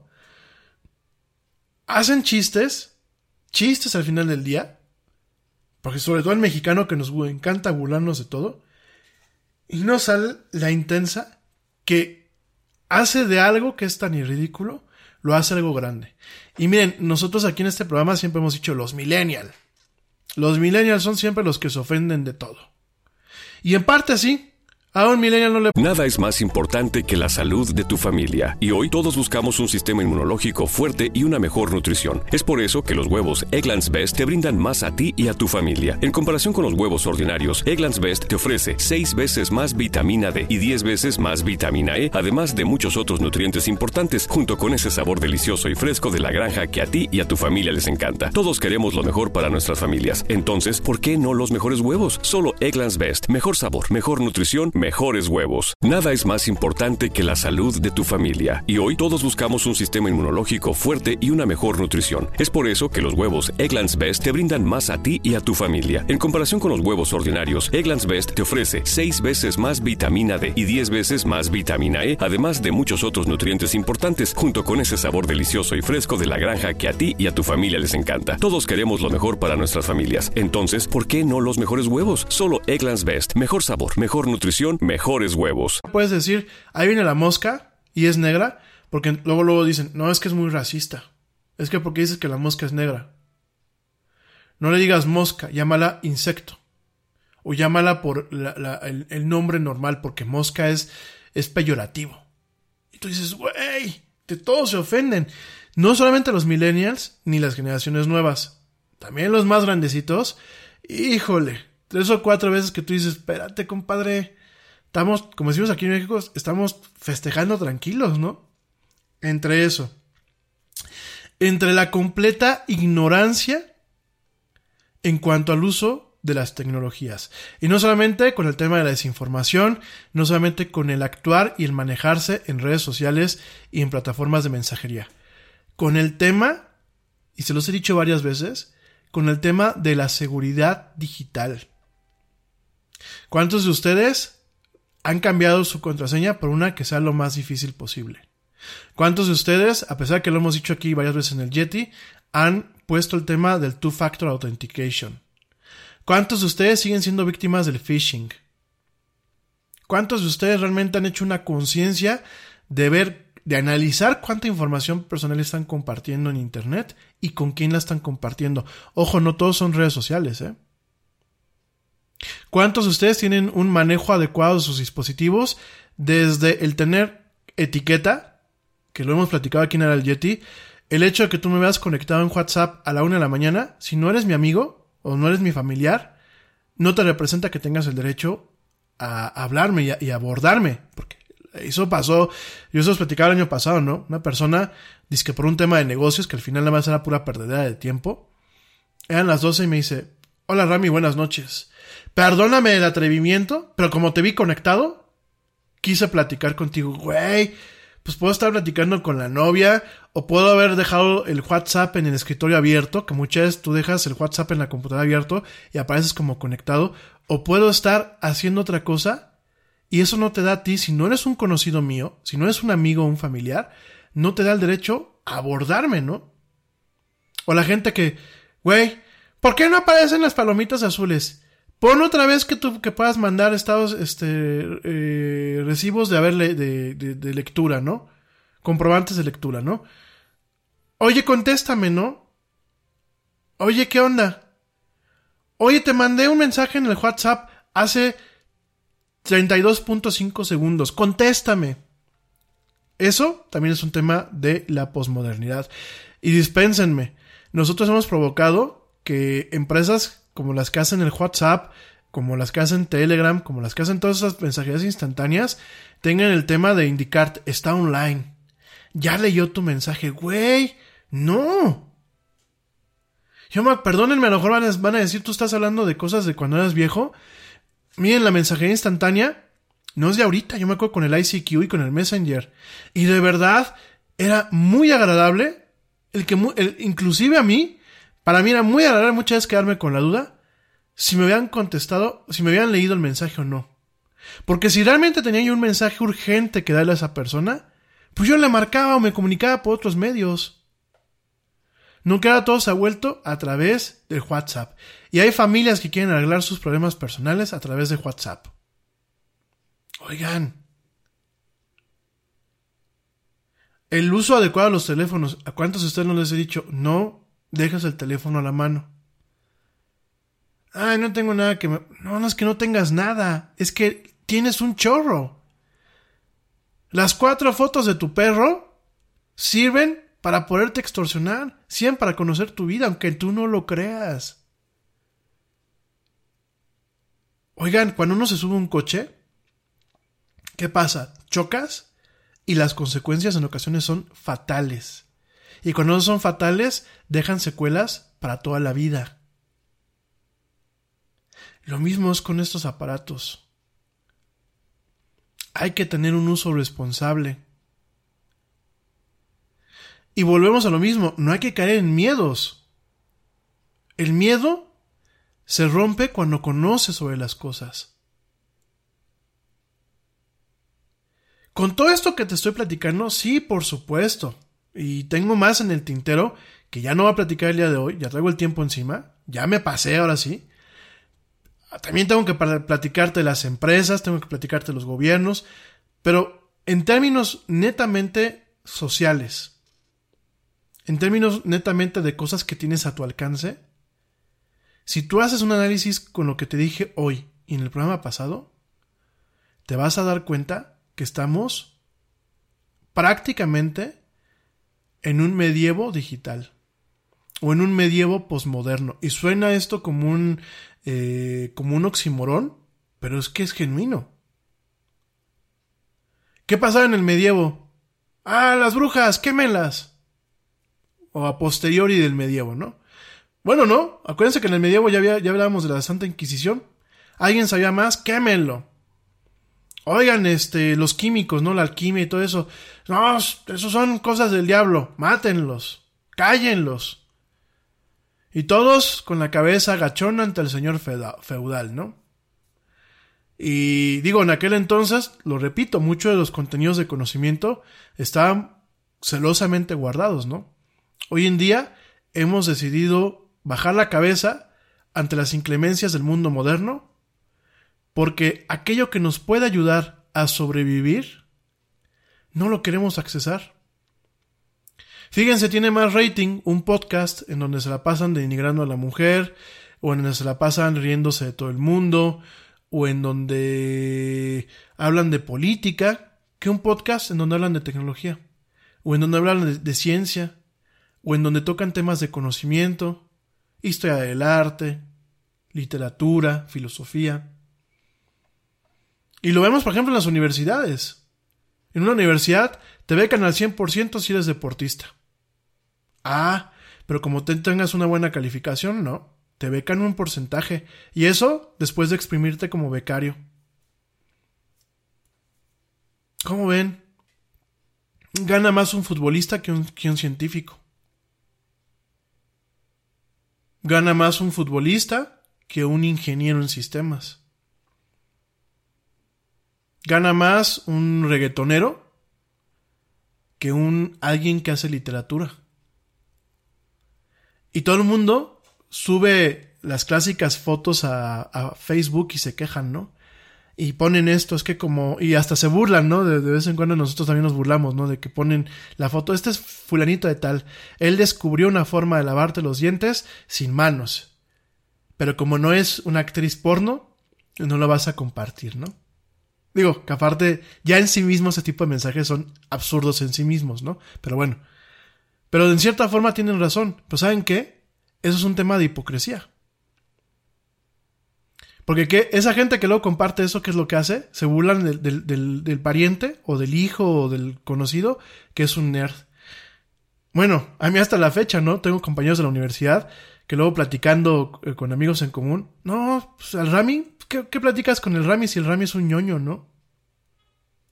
Es un nerd. Ota, güey, es como si fuera peor que si fuera un osidoso, ¿no?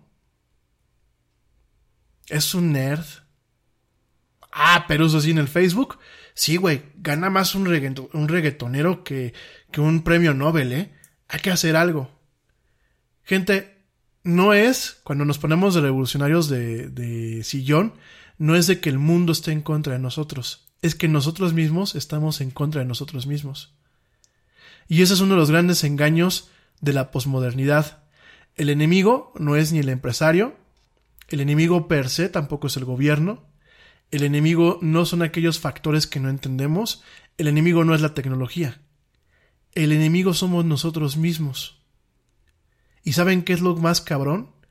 Que todos los días nos vamos a dormir y nos despertamos y no hacemos nada muchas veces por dejar de ser nuestro propio enemigo. Porque te apuesto a que tú dejas de escuchar este audio y te vas a ir a dormir. Y el día de mañana vas a ver algún chisme en las redes sociales y lo vas a compartir sin checar eh, realmente si fue fidedigno. O vas a opinar de temas sobre los cuales no tienes un conocimiento. Y así somos. Y mientras así seamos, nada va a cambiar, gente. Bueno, sí, van, a haber cambios a negativos. Tenemos la amenaza del, calentamiento del cambio climático, del calentamiento global. Que no es un choro, ¿eh? No se lo inventaron los científicos en una borrachera, es algo real. Tenemos factores macroeconómicos que a nadie ayuda, porque tenemos a puro loco gobernando. Tenemos un problema con la migración. No basta decir yo no quiero migrantes aquí en México. No basta decir es que a mí no me gustan los negros. Es que yo mexicano soy muy buena onda, sí, pero con los que son europeos. Porque lo que sea negrito, sudamericano, este, de otros tipos de tintes, no, ya no me gusta. Ah, su madre. No basta, mi gente, genuinamente, eh, decir que no nos gusta el inglés, porque por ahí lo vi el otro día, ¿no? Un cuate en Facebook diciendo que odiaba el idioma inglés. Que era un, un idioma tan asqueroso que él no lo aprendía ni para leer, ni a Joyce, ni a Shakespeare, ni nada, que este, el español era la neta, ¿no? Sí, güey. Eres tan hipócrita y tan, tan idiota que, te, que estás tirándole a una cultura en una plataforma creada por esa cultura. Pero luego somos así, fíjense nada más. Y lo que siempre les he dicho, me dicen algunos de ustedes, es que hay que, hay que apoyar lo bueno hecho en México en el tema de la tecnología. Yo siempre les he preguntado, ¿dónde está? Yo no dudo que las semillas estén ahí. Es más, estoy seguro que América Latina produce más genios al año que otros países. Pero ¿saben dónde terminan esos genios? Fuera de América Latina. Y perdónenme, no solamente es por los gobiernos, ¿eh? es por la ciudadanía. Porque desde que a uno lo etiquetan como nerd, y yo sí soy nerd a, a mucha honra, quien me quiera así, pues qué padre. Quien me aguante la conversación, padrísimo. Quien no, me da, a esta altura de mi vida, realmente me da un poco igual. Pero desde que tú etiquetas negativamente a una persona, el nerd, desde que tú no quieres pagar por los servicios que te puede ofrecer alguien con mayor conocimiento que tú. Que eso es un problema de América Latina, ¿eh? Eso es algo eh, clásico, eso de que llega el plomero y te quiere cobrar mil pesos. Pues sí, pero nada más movió una cosa así, pues, pero tú lo llamaste porque no sabías de dónde se movía. A los que hacemos publicidad, a los que hacemos marketing, a los que hacemos eh, tema de comunicación, no, pues es que eso no tiene chiste. Bueno, pues si no tuviese chiste, todo el mundo lo estaría haciendo, ¿no? Y en general, hoy en día tenemos la cultura del no pago. Y claro, pues cuando también el gobierno siempre busca regalarte cosas, pues menos quieres pagar, ¿no? Fíjense nada más. Y después estamos ladrando, porque esa es la palabra, ladrando y aullando de, es que hay que apoyar lo bueno hecho en México. Pues ¿cómo lo quieres apoyar si no le quieres pagar a tu vecino lo que le, lo que le quedaste de ver? Te prestaron mil pesos y no los quisiste pagar. ¿Y así quieres apoyar lo bueno hecho en México? Te robaste cosas del supermercado, banalmente. Hiciste trampa en el examen. O no te responsabilizas por las cosas y llegas y dices a la, a la maestra, ay, no sea mala, páseme. Y así queremos tener innovación y así queremos competir algún día contra Facebook, contra Apple y contra otras empresas. Y así queremos mantener una autosuficiencia, como dice el, señor presidente, con puro ignorante en el gobierno. Así la queremos, ¿no? Y así queremos avanzar como una especie. Porque dispénsenme lo que les voy a decir. La raza humana está estancada actualmente. Si ustedes me dicen la miniaturización, y ustedes me dicen sí, las medicinas, y ustedes, que aparte, bueno, eso es otro tema, ¿no? La gente que es antivacunas. Años de desarrollo científico y médico para salir. Oscar, no usan las vacunas porque dañan. Y tenemos a un nuevo tipo de polio en Estados Unidos afectando a los niños y llevándose a, a chamaquitos este, muy jóvenes en las edades más críticas. Porque no se sabe qué es. Se dicen que es la polio de este siglo. Y puede ser algo que haya devenido de un tema de una no vacunación. Porque yo se los he dicho, el problema no es solamente el contagio cuando tú tienes algo que no está vacunado. El problema son las mutaciones que tienen esos virus y esas bacterias. Y genuinamente, mi gente, de nada me sirve tener el último iPhone y decir es que es una obra de la tecnología, del avance humano, no. El humano ya se estancó. Porque en el momento en el que el humano no está presionando lo suficiente para acabar con la dependencia de las energías fósiles. Aquí en México seguimos haciéndonos pajas mentales y, y desgarrándonos de las vestiduras porque pensamos que el petróleo es nuestro. Eso es un tema que los gobiernos en este país nos han echado y es como un tema muy de los latinos, ¿no? El petróleo, cabrón. Yo creo que en, cierta forma nos quedamos con los clásicos norteamericanos, en donde veías que un ranchero tenía en su rancho petróleo y se volvía rico. Y yo creo que nosotros desde, de- desde nuestra mente muy pequeñita, pozolera hasta la pared de enfrente, dijimos, ay, güey, queremos tener petróleo como, como el señor que sale en dinastía. Y desde ahí nos venían un cuento, por lo menos aquí a los mexicanos, de que el petróleo era nuestro. Que la riqueza de este país era el petróleo. No, hombre, chulada de, cuentos, ¿no? Y lo peor no es el cuento político, lo, lo peor es la gente que sigue, sí, el petróleo. Eh, es que el petróleo nos lo robaron. Es que eh, el petróleo, y es su único chip, ¿eh? Y es su único, su, su, su disco. El petróleo.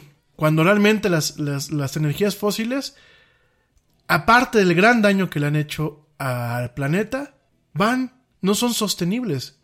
¿Qué va a pasar cuando realmente se acabe el petróleo? Ah, no.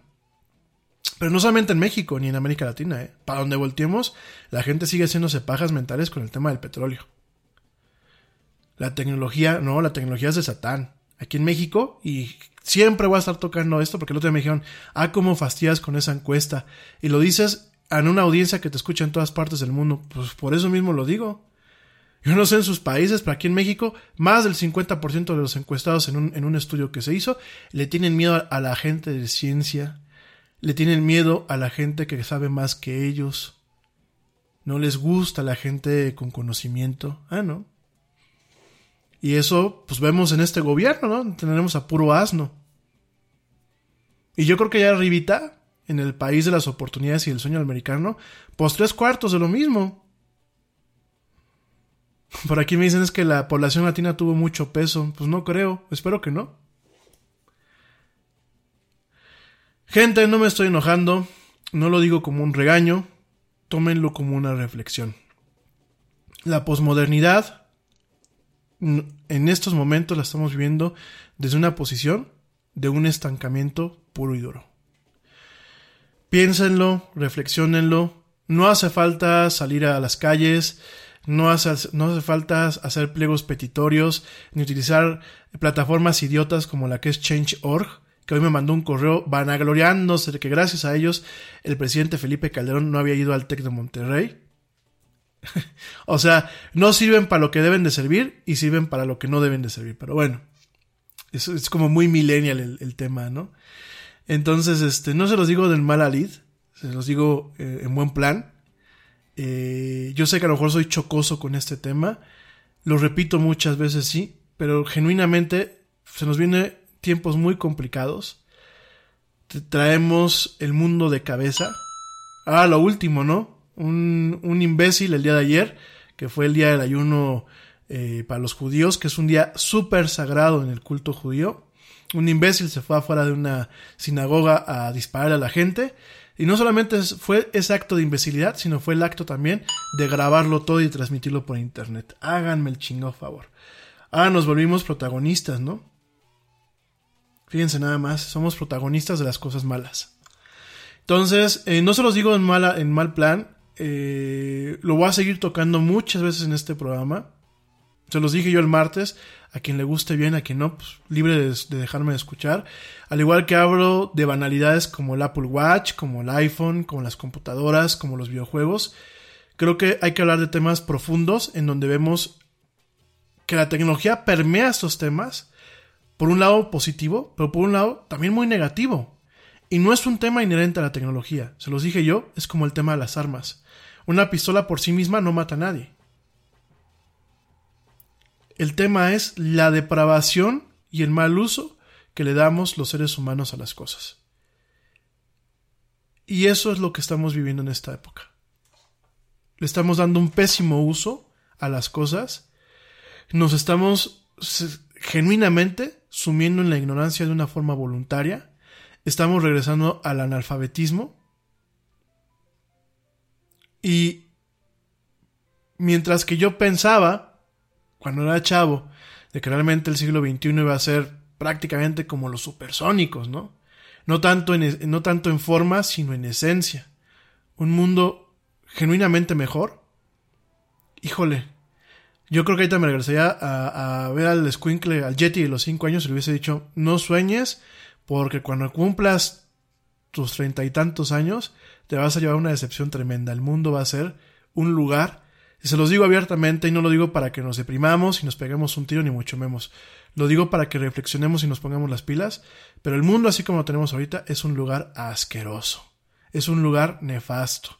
Es para donde volteemos, como pasaba en este, en esta, en esta caricatura de Daria, que pasaba en un, un programa que se llamaba Mundo Enfermo y Triste. Genuinamente, ¿eh? somos un mundo enfermo y triste. Y mientras que tenemos las curas a la mano, en vez de utilizarlo como medicinas, las estamos utilizando como un veneno. Y realmente estamos regresando a un plano medieval. Y estamos realmente regresando por el camino que a la raza humana le ha costado mucha sangre, mucho sudor y muchas lágrimas recorrer. Piénsalo, valóralo, contémplalo, analízalo. Yo no tengo la verdad absoluta, ni busco tenerla, pero lo que sí busco es que con lo que yo te comparto, reflexiones las cosas y realmente pongas de tu parte. Y te lo repito, poner de tu parte no es salir a las calles a manifestarse ni hacer pliegos petitorios. Poner de tu parte es tan sencillo como agarrar y si tú ves un contenido que no sabes nada de él, no compartirlo. Tan sencillo. Tan sencillo como proteger tu información personal y la de tus seres queridos. Tan sencillo como buscar educarte poquito a poquito cada día y no quedarte en el plano vacío de la ignominia y de una ignorancia total y profundamente voluntaria. Todo eso, pues te lo dejo de tarea. Pero bueno. En fin, pues mi gente, ya me voy. Eh, recomendaciones para este fin de semana. No he ido a ver Joker. Tengo ganas de a verla. Me parece que pinta bastante interesante. No sé si es demasiado ruido como pasó con Astra. Una pésima película, aunque la crítica la puso muy bien. Ya platicaremos en su momento de Joker. Desafortunadamente veo a mucha gente que se sube al tren del mame y piensa que es una película de Oscar, aunque no la hayan entendido. Eh, creo que ese tipo de películas en ocasiones causan un efecto poco positivo en las personas, sobre todo en aquellas personas vulnerables. Vuelvo a lo mismo, las personas que son ignorantes. Pero bueno, habrá que irla a ver para realmente poderla criticar. Eh, también Rambo 5, quieren irse a divertir sin tanto pensamiento y sin tanta reflexión. Rambo 5 me parece que es una buena, una muy buena opción para ver. Y bueno, hay una serie de películas ahorita en Netflix, está en Amazon, prácticamente está todo el catálogo de Disney. En Netflix, pues hay bastantes series. Te sigo recomendando Hero Mask, te sigo recomendando en términos de anime Cavalry of the Iron Fortress.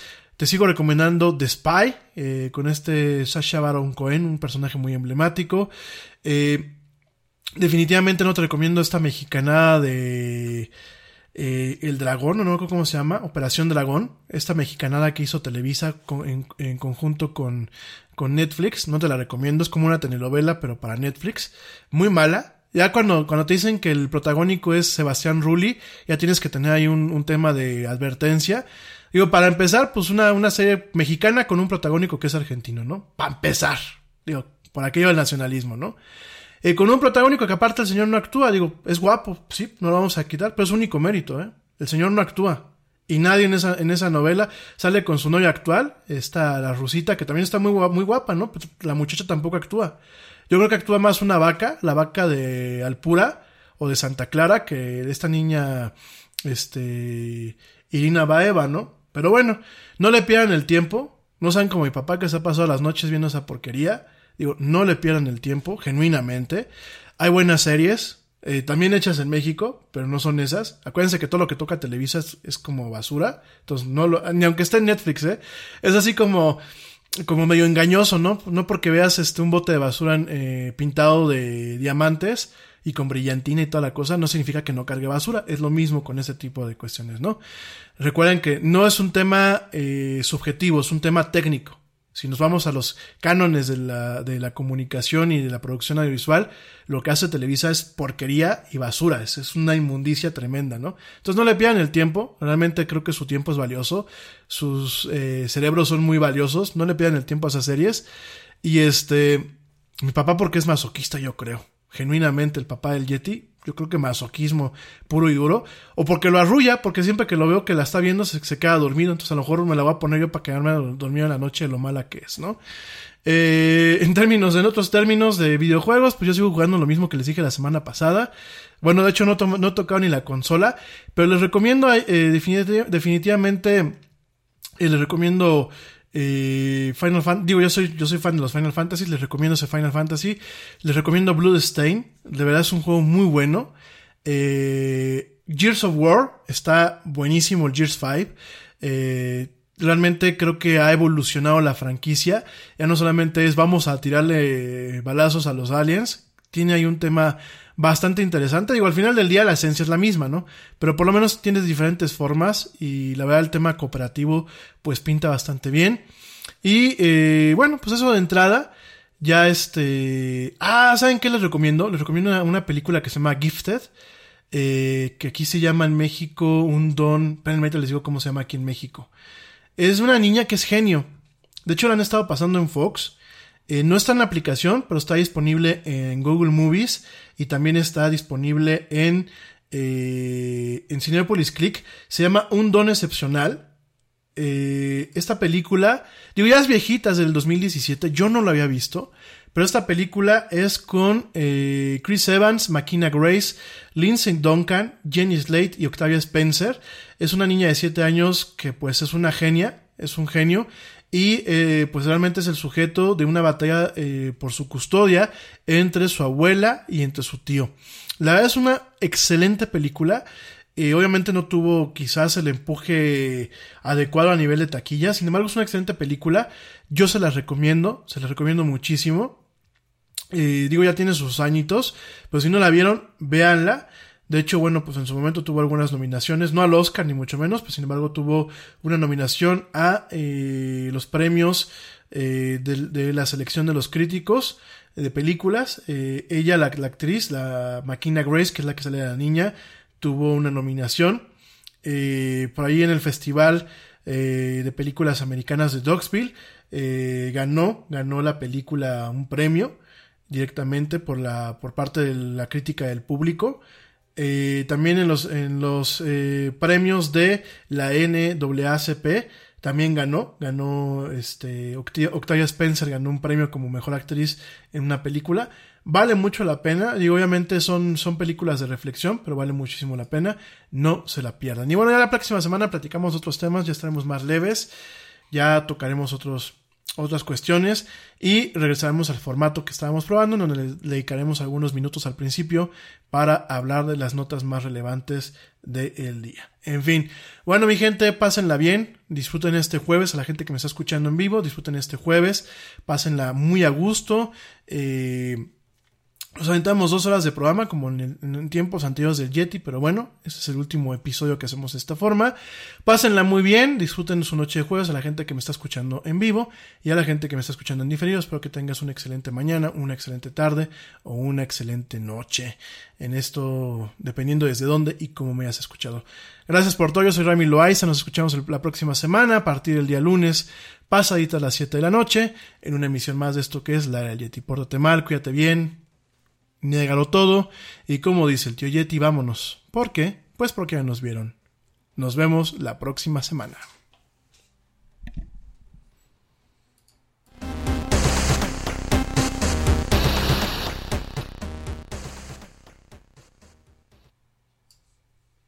¡Oye, hay más helado!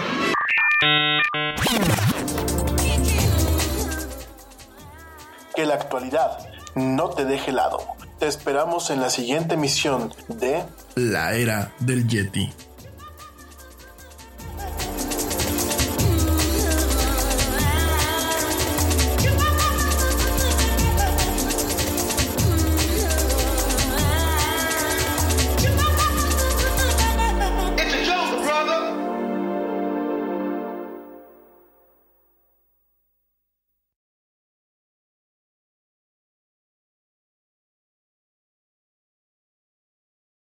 Te preocupas por la salud de tu familia y hoy un sistema inmunológico fuerte y una mejor nutrición son más importantes que nunca. Es por eso que los huevos Egglands Best te brindan más a ti y a tu familia. En comparación con los huevos ordinarios, Egglands Best te ofrece 6 veces más vitamina D y 10 veces más vitamina E, además de muchos otros nutrientes importantes, junto con ese delicioso sabor fresco de granja que a ti y tu familia les encanta. No son tiempos ordinarios, entonces, ¿por qué darle a tu familia huevos ordinarios? Solo Egglands Best. Mejor sabor, mejor nutrición, mejores huevos. Te preocupas por la salud de tu familia y hoy un sistema inmunológico fuerte y una mejor nutrición son más importantes que nunca. Es por eso que los huevos Egglands Best te brindan más a ti y a tu familia. En comparación con los huevos ordinarios, Egglands Best te ofrece 6 veces más vitamina D y 10 veces más vitamina E, además de muchos otros nutrientes importantes, junto con ese delicioso sabor fresco de granja que a ti y tu familia les encanta. No son tiempos ordinarios, entonces, ¿por qué darle a tu familia huevos ordinarios? Solo Egglands Best. Mejor sabor, mejor nutrición, mejores huevos.